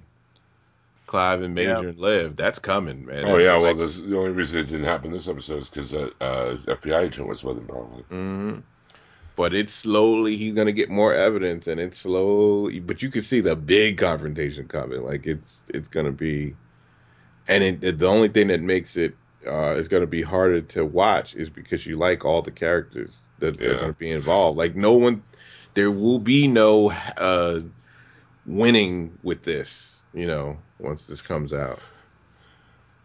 No, and I really, the longer they they postpone that, the better. I just because I like Clive not knowing what Liv is. I like Mhm. the whole, you know, because those looks he gives and just the different, y- Are you know, it it just that a lot of that'll go Yeah. away once. No, he I, knows. I don't think it will because you'll still you still use like what the show has been doing this season that I think is really good and, and it and I think they it shows that they are intuitive to what people are enjoying about the show from last season is that they allow her to get those traits from people and make the fun things out of the traits.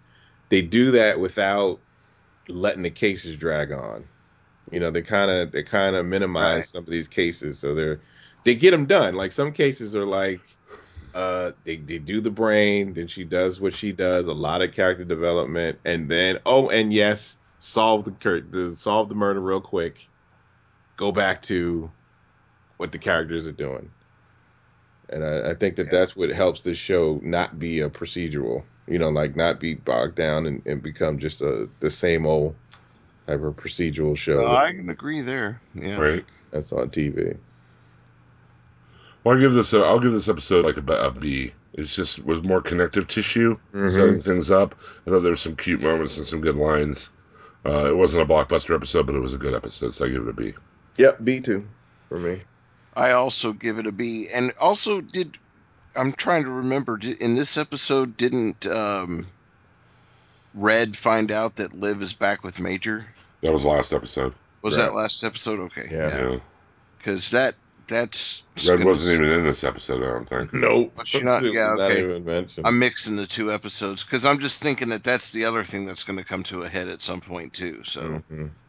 So that'll be interesting. But I also give this episode a B. Um, it, it was a solid episode, but again, very con- you know like the, like a lot of the DC TV this week, it's just moving pieces into the places they need to be for the following episodes. So Well, we're well, we noted you notice that a lot of all the shows are kind of doing that because it's coming Right. up on that break. right, Exactly. It's time to get your pot, your plot points together for the uh, the mid season break. So, Mhm.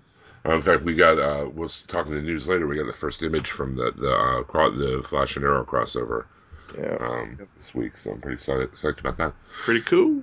Okay, our final episode. Whew, wow. Wow, yeah, Um, wow. yeah, a lot of TV, man. Um, Yeah, Arrow, episode six, season four, Lost Souls. I, I, they called this Lost Souls after last week, um, Mhm. being actually about a lost soul. Or the Sara, stop, Sara, stop, Sara, stop. Yeah. Sara. That happened like three times. You know, they don't tell her to stop when she's shooting guys with a gun. When she's cracking their neck, that's when she has to stop. that was funny. Like, Was that wow, weird? She's shooting guns now. Like, what? When they broke in, yeah, when they broke in to find Ray, like she was shooting people left and right. I'm like, really? They're gonna do this after they You had know why they did that, killing though? people? I think that you know why they got her using the gun. She is more. She's a dancer, and she's she's she knows how to handle the. She looks a lot better doing the sticks.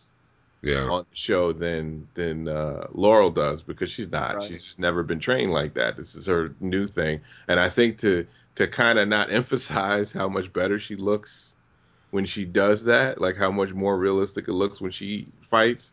They gave her the gun to kind of you know take some of that away, so Laurel can still do her thing. I guess. Chubb, you must really dug this because this is a, like almost like a Felicity centered episode. Sure is. Oh yeah. This We- is what I've been wanting, man. Felicity to be like the you know the reaction. This is what I've been waiting for. Yep. We find out that Ray Palmer not only is not dead, but uh, is being held captive, and he's small. Mm-hmm. And um, Not like Biggie Smalls, right? no, no, he's not. He's not like Biggie Smalls. He's uh, he's No, shrunk the down. size of a Cheeto. Oh, he he's a little big. He's bigger than a Cheeto. Mhm. Oh, okay. Probably about the size of Doll Man from the the forties.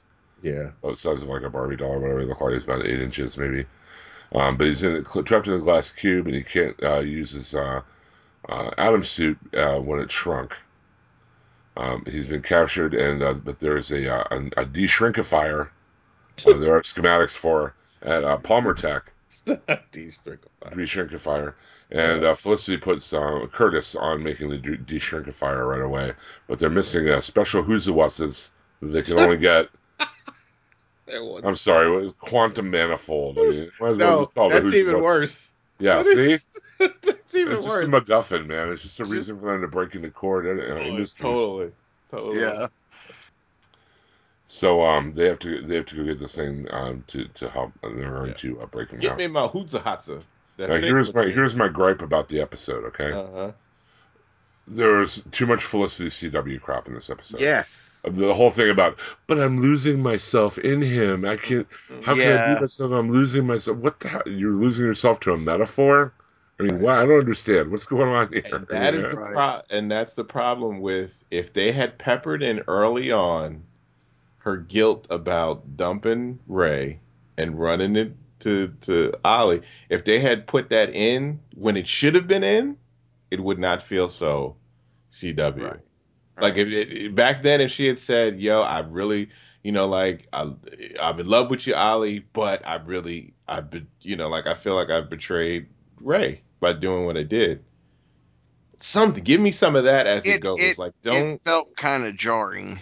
It, you know, the because she hasn't just- cared all this time. Like it's been all these episodes of her Well, and- not, You know, and at this point, she had thought he was dead. So you know, it's even which worse. was a little too easy. Like she gave, Right. she did give up a little too easy, and it almost feels like they were trying to, whoever the writer is, agreed about that and was trying to put it all in one episode, yeah, it was kind of. and it was too much. Like you could take some of the, you got to take some of that out. Like, and you can kind of try to say, hey.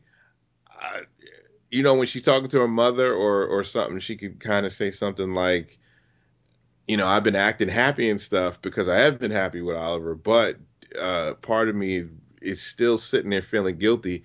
I'm running the company of the guy of the man that i thought i was in love with that i that died and then i you know kind of feels like i moved on and and i feel bad about it. Like she can you know kind of have some type of realistic dialogue Right. about it right. like a real conversation about it as opposed to doing the i'm just upset i'm gonna go to my bedroom and just sit here and be upset like that was too Although that led to a pretty good scene between her and her mom. it did but you didn't need to do that It, No, like, you didn't, still but- could have had it where let me just Right. talk to my mother because they've had the episodes already where they dealt with the past so that she has a better relationship with her mother like it feels like you're going backwards again to where it was in earlier on where she couldn't talk to her mother. You had already did that. You already dealt with that. Your mother is not the evil woman that you thought she was.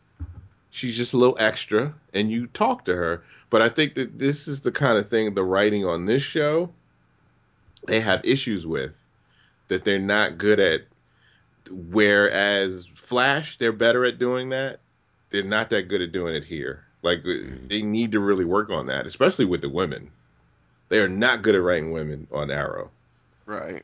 Not as good as they are at, at, at, with Flash and, and other shows. They uh, breaking the Kord Enterprises, and uh, uh, before they leave, Oliver's like, "Oh, by the way, I invited your mother to come visit us." for a few days. Felicity, not very happy about that.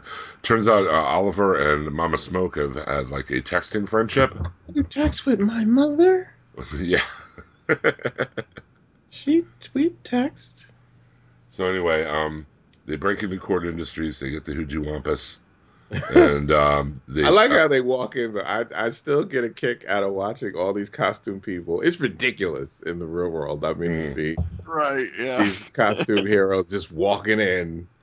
Uh, Hey, how you doing? We heard you're still something. with their suits on. Like, yeah, everybody has a mask on. Sa- Listen, Sara, they they gotta.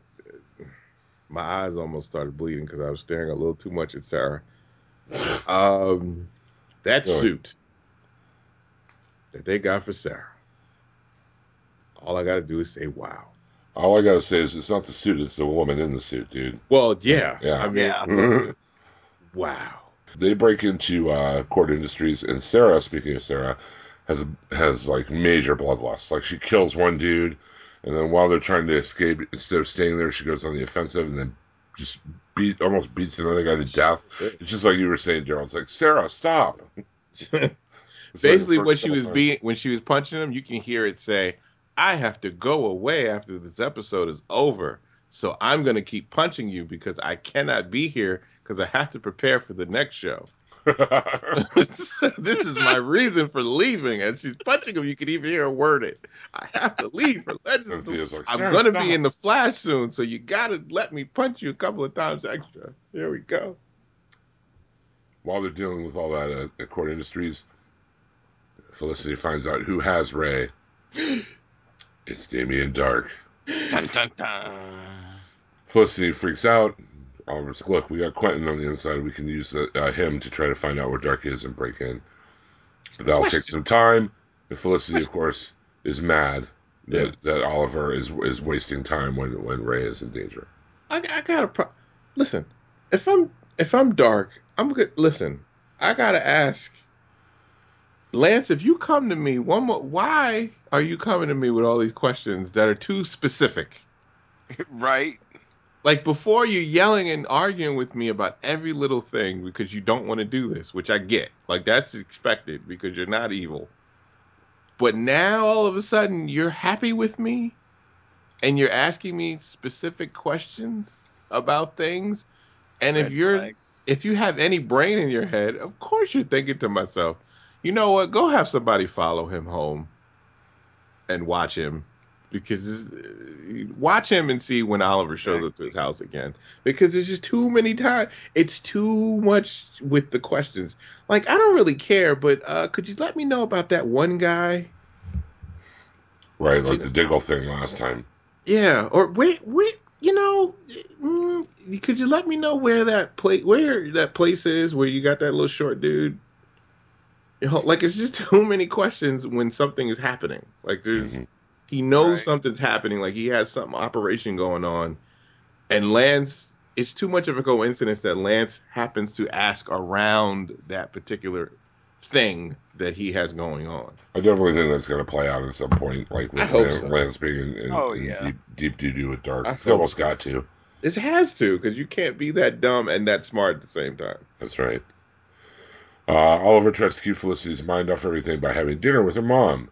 Yeah. But her mom thinks chicken cordon bleu is a giant raw chicken, and it did not work out very well. So Ollie's like, oh, it's okay, I'll whip something up. And then the Mama Smoak is like, he cooks. Oh. it's true. Women love a man who can cook. That's true. I, I say that from experience. Dinner doesn't work out too well. Mama Smoak goes to get takeout, and this is where we get the whole Felicity it says, yeah, she keeps losing, losing herself in in uh, in in Oliver, and that she blames herself for Ray's uh, being captive because after his disappearance, she he, she missed all kinds of messages Ray sent because uh, she was off Mhm. with Oliver in suburbia. Um, you know, Oliver says it's not her fault, but you know, Felicity still feels guilty for it. And then we, this is where we get the whole "I'm losing myself in you" type thing. Right.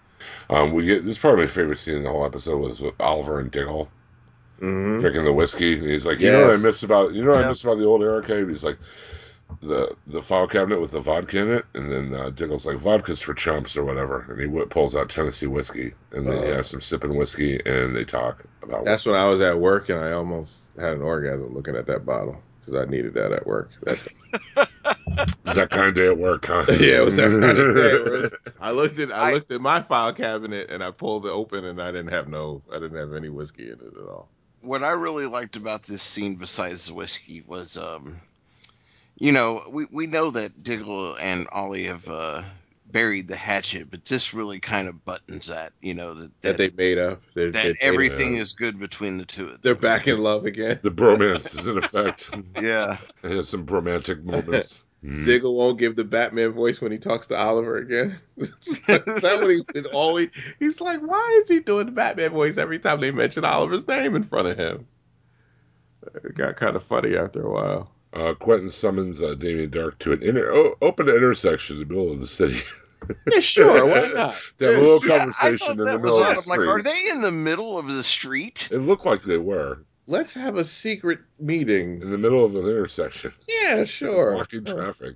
Listen, there's no cops left to look because they're all dead. You're right. So what? Yeah. So who's gonna come after them? Damien gets mad and he says, "This is the last time you're going to summon me anyway. You know, next Yeah. time I will be the one who does the summoning."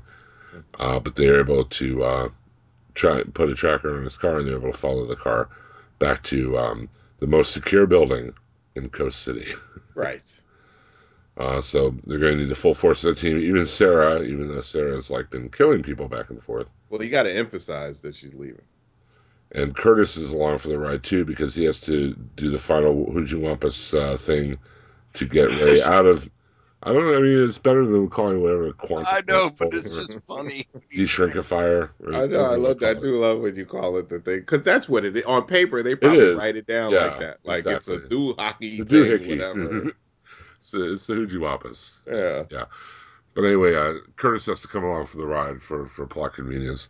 So everybody's using code names. This is Mhm. where we get Diggle's new code name, Spartan. Why do they call him Spot? I don't know. I, I thought they were going to call him Guardian or That's what I was looking for. That's or, what I was expecting was Guardian. Oh, yeah, Spot. something like that. But Spartan, I just thought it kind of came out of nowhere. What's that about? Um, their plan is to let Oliver get ta- get captured, which happens. I mean, and, um, while Darhk is touring with Oliver, the rest of the team go in and break out Ray. Right. That's the uh, that's the plan. Darhk and Oliver have another confrontation where Oliver barely makes it out alive, Mm-hmm. Which should tell Oliver something. Yeah. Be like, hey, you know, this maybe you shouldn't have let your magic user friend leave town so quickly. I Uh, know. you know, from last episode. But anyway, Darhk uh, guy messes with it, it, like chokes him with uh, chains that he, he Hey, Darth Vader's him because he yeah constantly just chokes him out with like telekinetic chains or whatever. yeah yeah. Um, they take out a whole. There's a really big action sequence where they take out a whole bunch of ghosts. Oh my God, Sara just shooting them away, and and Laurel's doing her sticky things, and Meanwhile, Diggle is getting Felicity and Curtis to the uh, the little prison. There's like a little miniature cube on a table. uh huh. Um, Sara goes full bloodlust again. and We get another Sara. No, I'm leaving the show. Sara, stop. Hmm. Stop, Sara, stop. Oh. Um, they bust him out. They got Ray in the mix. Um, they had like that one shot of like all eight of them. So yeah, they did the. cool. It was it was funny how they do the scientific. It start. That's when it became Star Trek for about five seconds when they did the. We can't get through the cube, the cube like substance. It, you know, like, but there's a plug. We plug it in, yeah. and then we Pull shoot out it. the tachyon beam. The molecular structure of it is not like he, it was her and him. Hook and the hood you wampus to the doohickey and make it go. Because Curtis was only there because they needed Felicity to talk science nerd with somebody who could understand her. So that was Right, just Plus, them they're two trying to doing bring it. Curtis into the fold. Right, right. So they They have do that the, scene where Oliver walks in to see Felicity and Curtis is there, and he puts his hand up to Oliver's face to see if he looks like the That arrow. Uh huh. Nope, jawline was all wrong or something. So Yeah. That's what he keeps telling them.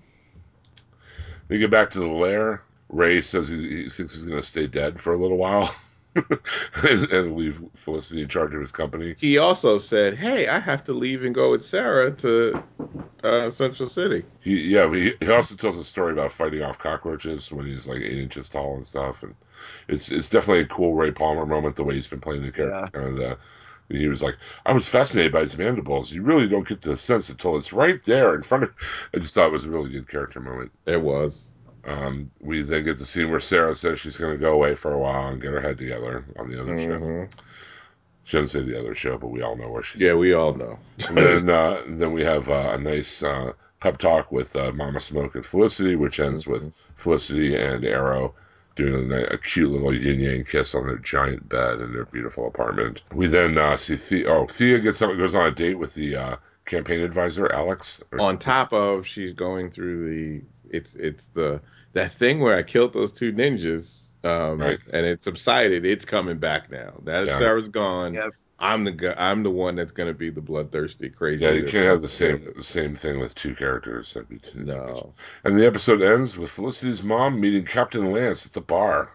and they's about to get themselves a nice No. little uh relationship going Let's on get it on. Let's get it on. ah ah Time- it's fine I, I don't mind them dating That's I cool. think that's cool Hey, we're the two characters on the show that are over forty. Let's hook up. that's exactly, that's exactly what it was We're the only two 40. characters on this show that are over forty. I'm over 40 Let's hook Uh, up. Mhm. Oliver thinks of me as his father. You know, you are Felicity's mother. Yeah. There you go. Now we can have that double date episode. Oh yeah, I'm sure that'll be great. Whew, would that be great? Yeah. So uh, Arrow this week, um, I give it a B. I've been giving it a lot of B's this week. I thought there were a lot of really good action sequences here. Uh-huh.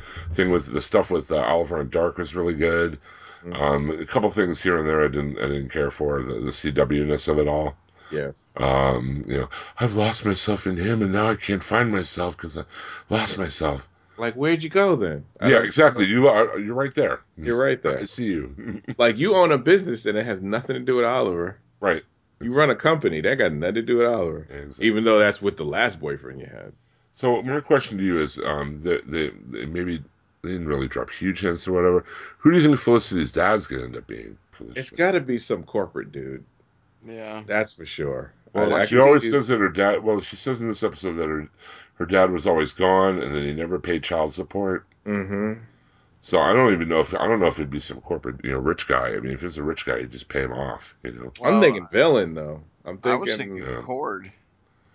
could No, be. well, you mean Kord Ted Kord's father? Yeah. Man, I don't, I don't know. Hmm. Maybe. I mean, but why do a callback and make it Ted? Ted I mean, Yeah. Ted Yeah, Kord's I father? Like I, I think it would. It's got to be somebody who, when they mention him, it'll be a. I something is telling me it's going to be a comic book person. Watch it be First dark. Wouldn't that be something? They Dun. wind up being dark. No, Felicity, I am your, Your father. And then he, and he, with his black suit on, then he just whips away the uses the force, the dark side, to choke Oliver again. Sweet. Like What do you guys? What do you guys give this episode of Arrows? I, I, I actually really enjoyed this episode. I mean, yeah, the CW moments were were whatever, but there was there was just a lot. You know, I I I.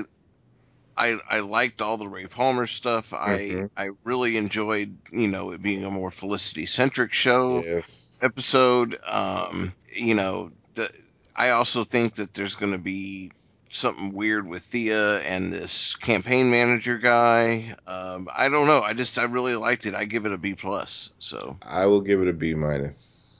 And I when I rate these, I rate them according to the show itself, not you know, like they're all different shows and I don't I don't get into the this show is better than that show Right, because of this right. or whatever because they're all to- totally different shows. I'm I'm rating it by as a whole all these shows I've watched what this show is to me and I think that this show this episode of this show is a B minus for me.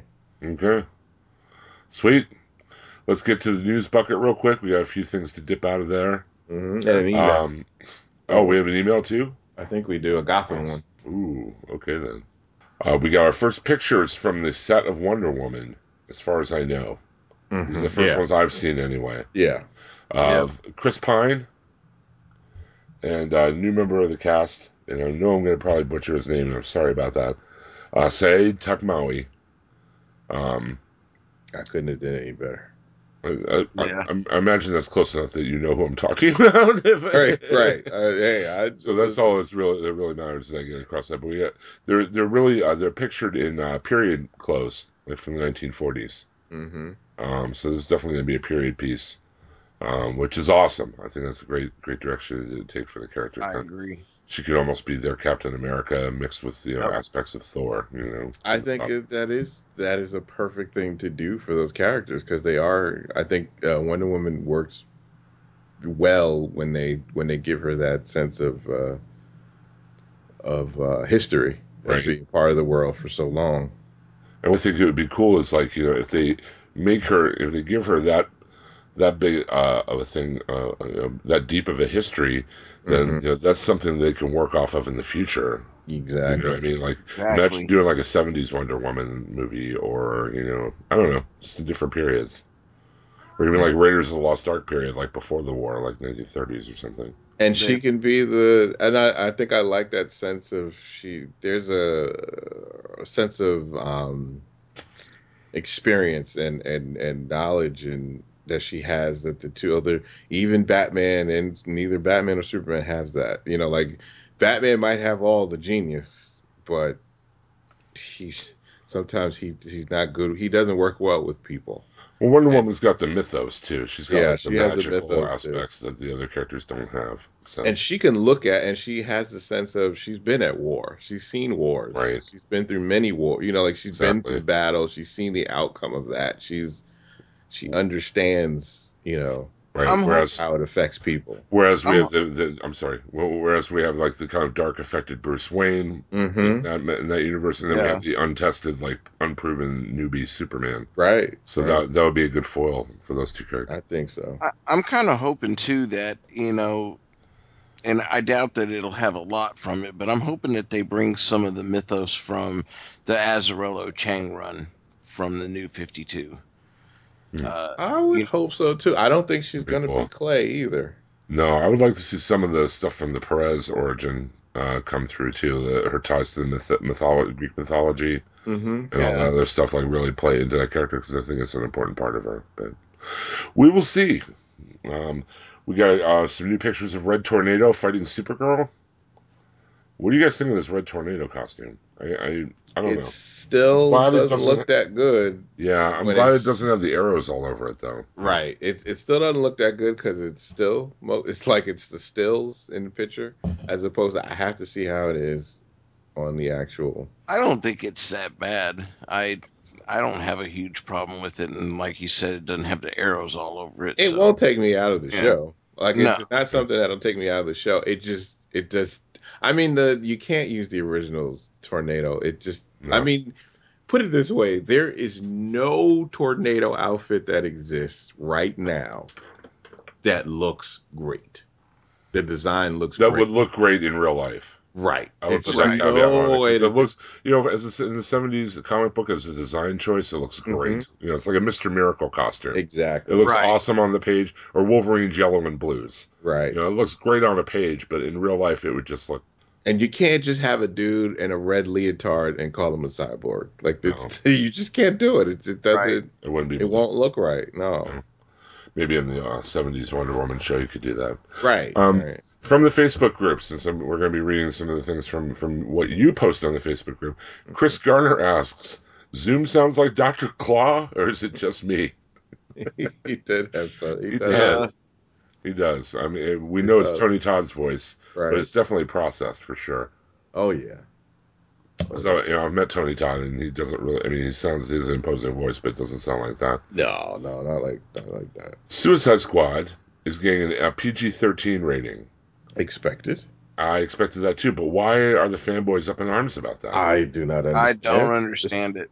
This is an I argument. was really kind of hoping for an R, actually. Never. I could see It- a it won't. PG-13. wouldn't. Yeah. Not as part of the cinematic universe. There's no way. Yeah, I could see a PG thirteen version and then maybe a rated R version on the DVD. Blu-ray, yeah. I mean, Blu-ray. on the Blu-ray. I yeah, can go it definitely. I could see that I unrated could see- version, right. But yeah, I mean, if it was when they announced it was going to be part of the the DC cinematic universe, I knew it would be PG-13, and they wouldn't go R with it.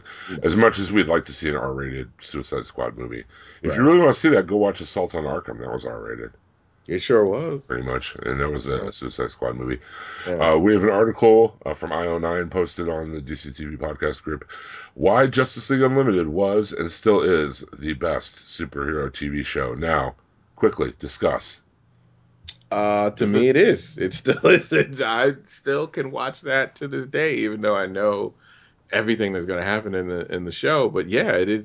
I think it's the best written superhero show because if I think that the show was written so well that you could live, you could do live action off of the scripts that they use for that show. I don't think the dialogue is any. It, in fact, it's it's better. I think the dialogue is a lot better than some of the CW ness that they've put into uh, some of the, shows. You know, the dialogue that they put into some of these shows. So. I definitely this did. I think it's the best written. I, I know I've probably said this before on the podcast. So I'm sorry for repeating myself, but whoever is directing the Justice League two part uh, cinematic movie should sit down and watch the pilot uh, three episode uh, movie from the Justice League when they first came Oh, out. The yeah. original. I, Uh, it's called Secret Origins. Mhm. It's not only one of the best adaptations, it's also one of the best Justice League stories. And I will put stack it against a lot of the comic stories. I go further than that and say he should watch the first season Yeah. of the show. Well, I kind of look at the whole Timmverse, the Batman the Animated Series, Superman the Animated Series, Batman Beyond, Justice League, and Justice League Unlimited, all It's all one, in continuity. all one continuity, all one story. And as that, Agree. I think it's definitely probably the best superhero, you know, TV show ever. So- Totally. So, I really Totally. can't think of anything that would stack up against all that. Mhm. Uh, Mikey Wood, my, my friend and artist uh, uh, from here in Pittsburgh, I think I understand why Bane's voice in Dark Knight Rises bothers people so much. If it's anything like how much Tony Todd's Zoom voice bothers me. But whoa, Zoom's not playing any games, is he? Holy crap, that was a hell of a debut. Uh, James Conner remarked uh, in, in reply to that Tony Todd gets a pass for me. That's just how the guy talks. Tom Hardy's Bane voice was a bad choice. Yeah. I didn't have a problem with either. I yeah, didn't either. I, didn't either. I, just, I think I think it's a, it's an easy voice to imitate. It's easy to speak like Bane. In fact, it makes me Kind of like laugh. Christopher Walken. It's like one of those go tos that everyone could do. Yeah, it makes me laugh with the Bane dialogue where he's like, "I've been in the dark," like when he's talking, it's like having uh, a Shakespearean dude. It's like uh, Sean Connery talking the guy he's beating up. Right. Well, that- both- yeah, so it always made me laugh every time. And I like Dark Knight Rises, but it always makes me laugh when I watch that and I get to those scenes and right. he's doing that. Um, Flash's next episode is going to have a surprise return of a fan favorite. If you want to find out who, go to the Facebook group. I will not spoil it on the show, but it's awesome. It'll be great. R- Russell from the uh, It's All Connected podcast from Legion of Dudes, my, my cohort for many years on podcast and podcasting. Uh, was it me or did Sara have an extra bounce in her step last night? Referring to Arrow.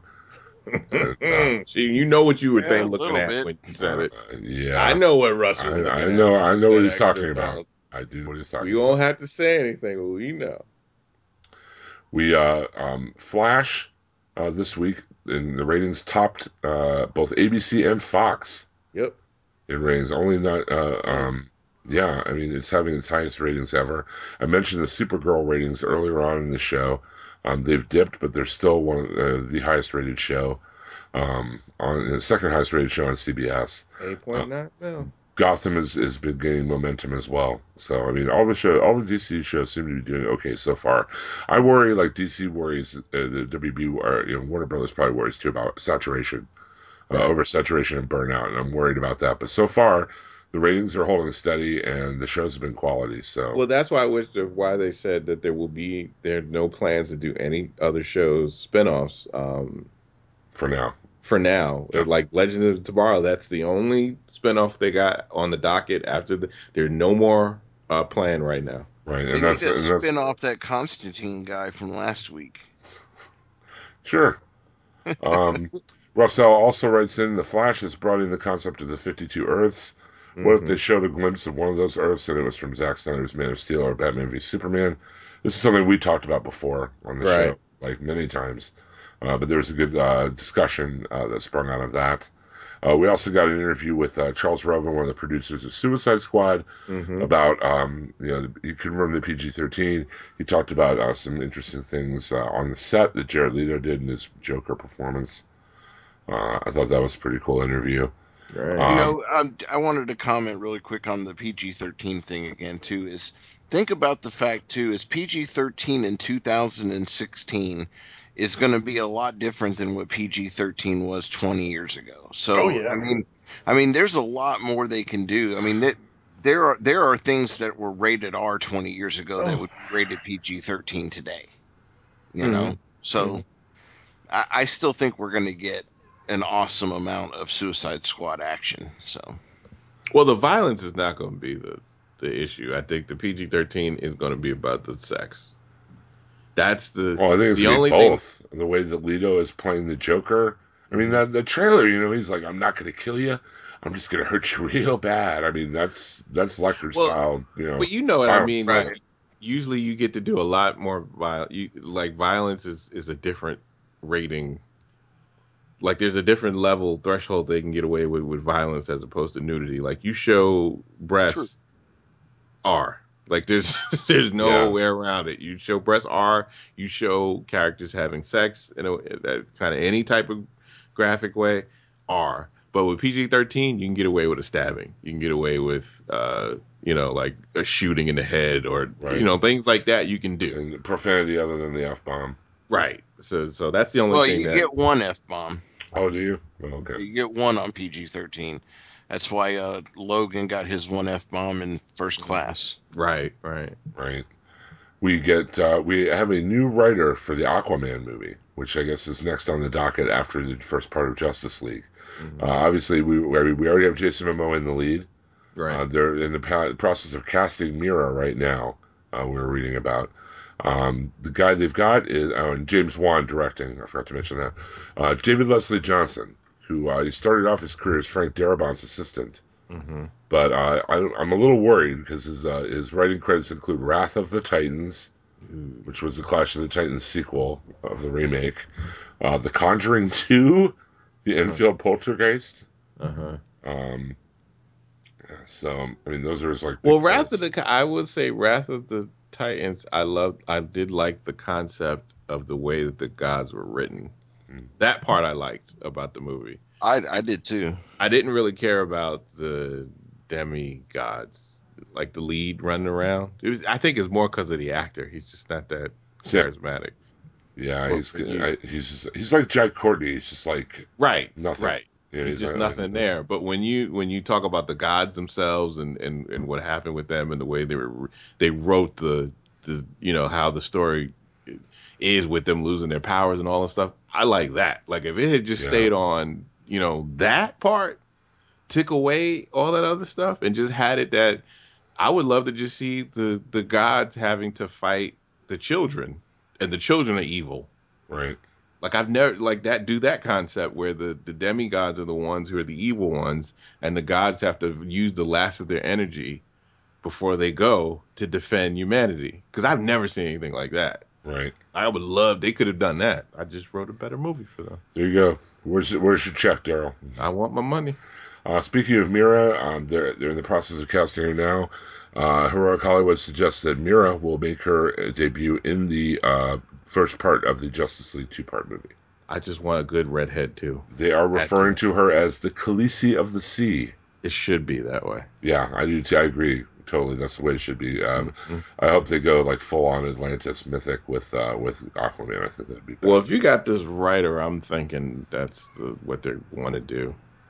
And looking at that dude, he looks like a freaking the descendant of a god. oh, and All the um, abs. the uh, the the news from the news then not news department. Uh, Mariah Carey was mentioned as playing Commissioner Gordon in the Lego Batman movie, but no, she's not. So everybody rest easy. Oh I didn't even gosh. read that. That just seemed odd. It just popped up, and then like like two days later, it's like nope.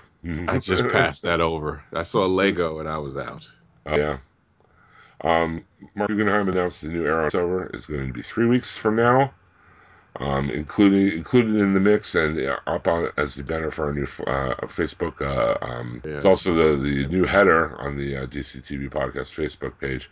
Uh, it's Hawkman and Hawkgirl, Team Flarrow with uh, Hawkman and Hawkgirl without wings. Yes, I think they come out when they use them. Right. But uh, that is uh, And but Diggle still got that damn helmet, man. Damn it, man. That now this episode, this episode of Arrow, he had like the face piece and the hood and the uh, the Yo, ski that- mask. I was like, that'd be fine for him. Why don't you just leave him I with that? say that. Like that is the perfect thing. Use that. Either way, your whole face is covered, right? Yeah, could right. But so use the freaking thing he used, the green uh face mask thing that they use. Use that. That's perfect. You don't need anything else. We You don't need another damn You thing. don't need to be Negro. I'm sorry. I mean, No, you that- don't. Like-. I really hope that that You could just use that, use that that hooded thing, and just have it be armored. If you want to, if you want to say it's made out of the same polymer that they use for the other suits, and call You it a day. We got a couple more release dates this week. I think that'll be the end for the news bucket. Uh, Luc- the Lucifer pilot will be coming out in January on Fox. Okay, makes sense. Of no no surprise there because it was going to be a mid-season replacement anyway.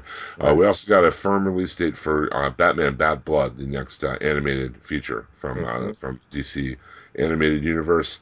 Uh, that'll be January nineteenth on uh, digital HD, and then it'll be on Blu-ray on February second. So they're doing that thing where they're releasing it digitally again. Uh, Yeah, that's two what- weeks that's- before the, that's the just the hard thing. copy. Yeah, I've be I'm like I like that. That's the way I've been getting them actually. Because I'm digital, so I, it's, I'm totally perfect. digital too. I have no room. See, for- I haven't. That's the only thing. I haven't gone totally. Di- I'm digital on music. I'm pretty much digital on comics, but I, and I'm going digital on movies. But when it comes to like the genre, the stuff that I really, really, really love, I'm still buying physical copies. I don't know why. I just am. Once they set it up where I could still get the extras if I want, Yeah. I'm Yeah. that's all I needed. To, I could still stick with digital. That's because I like extras. Uh, Yeah, that's that's the same thing with me. And then like these animateds, you know, usually Best Buy has like the special with the figure and stuff, so I like to Mhm. get that and everything. But yeah, um, I, I'm getting close though to switching to digital on movies because. I'm running out of room. Actually, Exactly. I mean, like it's great. it for me. Yeah, and I commute a lot, so back and forth to work and stuff. So it's just so much easier for me to have everything in one in one spot on my phone or on my right. iPad and stuff, and without having to worry about it. And finally, uh, the final news nugget I'll pull out of the bucket. Uh, Steven Idle teased that there'd be an introduction of another member of the Wilson family. I'm thinking it could be one of Deathstroke's kids. It's got to be Joseph. Yeah, It's either Joseph or his other son, um, who got killed. He was a villain as well. He was a villain. Right. his, his older son. yeah, Whose name I can't remember right now I can't think of it either, but yeah, he- I can see that. But uh, if you'd like to join the DCTV Podcast Facebook group, we'd love to have you. It is called the DCTV. It is called DCTV Podcast. Oddly enough, uh, we have a lot of news there, a lot of links there. We have some good discussions there, uh, some fun memes. Uh, it's pretty troll free, so check it out. DCTV Podcast on the Facebooks, and I think that's about it for tonight, gentlemen. Yes. Uh, if you want to check out some other cool geeky TV podcasts, then by all means go to HHWLOD. We've got the Walking Dead TV podcast there. We've got the Whedonverse podcast there. Sean Pryor's uh, Black Box, which is a really cool show. Uh, check it all out there, hhwlod.com. And when you've exhausted all those possibilities, trademark, Boom, boom, boom. then head your internet, dial your internet machine over to uh, Taylor Network of Podcasts, where you can listen to podcasts. Uh, one that we are on with uh, the comedian Donnie Sabo. professional comedian on. Donnie Salvo. Daryl. Professional. I'm sorry. I'm sorry. Yeah, Don't sue right me there. again. Yeah, Don't he'll sue us. sue I don't again. want to have to talk to lawyers again, okay? I'm sorry. Professional comedian Donnie Salvo, uh, and other podcasts such as uh, Rants and Raves with um, with uh, Renee, who uh, is a very good uh, photographer who takes a lot of our con pictures for the network, um, and as well as Darth no, no apologies. Yeah, Darth Bronx, BMX, BMX, well, BX, Darth BX Well, yeah, that's what it's for. um, and uh, as well as no apologies. Uh, all all those net all those shows they're on the network, and you can find something for TV, movies, indie movies, uh, interview shows, all that kind of stuff. So you can check that out. Hey, we got uh, an email this week from John Davis about Gotham. Um, hey guys, nice to see my habit of sending blank email extends to the DCTV podcast, just like nothing's on. Yes. Uh, before I talk about this week's episode, I wanted to ask you guys: Did you know that Gotham was nominated last year for a Kids' Choice Award for Family Show of the Year? Uh, no, I did not know that. Uh, maybe if my kids were 35, I'd let them watch it. I guess they nominated it because they have a kid in it, but sometimes just because you have a kid doesn't make it a family show. kids. It's for the kids. Come on. I'm not trying to get on a soapbox. I just found it funny based on the season. Uh, that being said, the craziness of the season is what's making this show this year. Here's some quick observations about this week. Uh, Gotham is still going strong for me. The scene with Bruce and Silver having dinner with the Galavans creeped me out. yeah, no doubt. I really feared for those kids seeing the way his sister was looking at them. Uh, I'm thinking Edward is going to end up at Arkham. I can't see him getting away with this one. He'll probably still show up as someone Gordon will go to to solve cases. Uh, Penguin, I think he needs to pull back the crazy despite Galavan grabbing his mom. If he needs to build and maintain his empire, then he needs to act more rationally, even if it's mom. Uh, it was kind of funny seeing poor Butch watching everyone else load their guns with two hands while he just stood there holding his gun and looking at it. Keep up the great work, John Davis. Thanks for the email, I- John. That was awesome. Yeah. And you can, and if you want to email us, you can uh, send your emails to dctvpodcast at gmail.com. Yep, please do. We love him. Yeah. And I, I agree, and I think on the Penguin dialing back the crazy a bit, I think that's where Enigma's going to come in. I think that the, the calculating, you know, aspect of him's going to balance out Penguin and bring him down from this craziness to his normal level of crazy. Right. Yeah.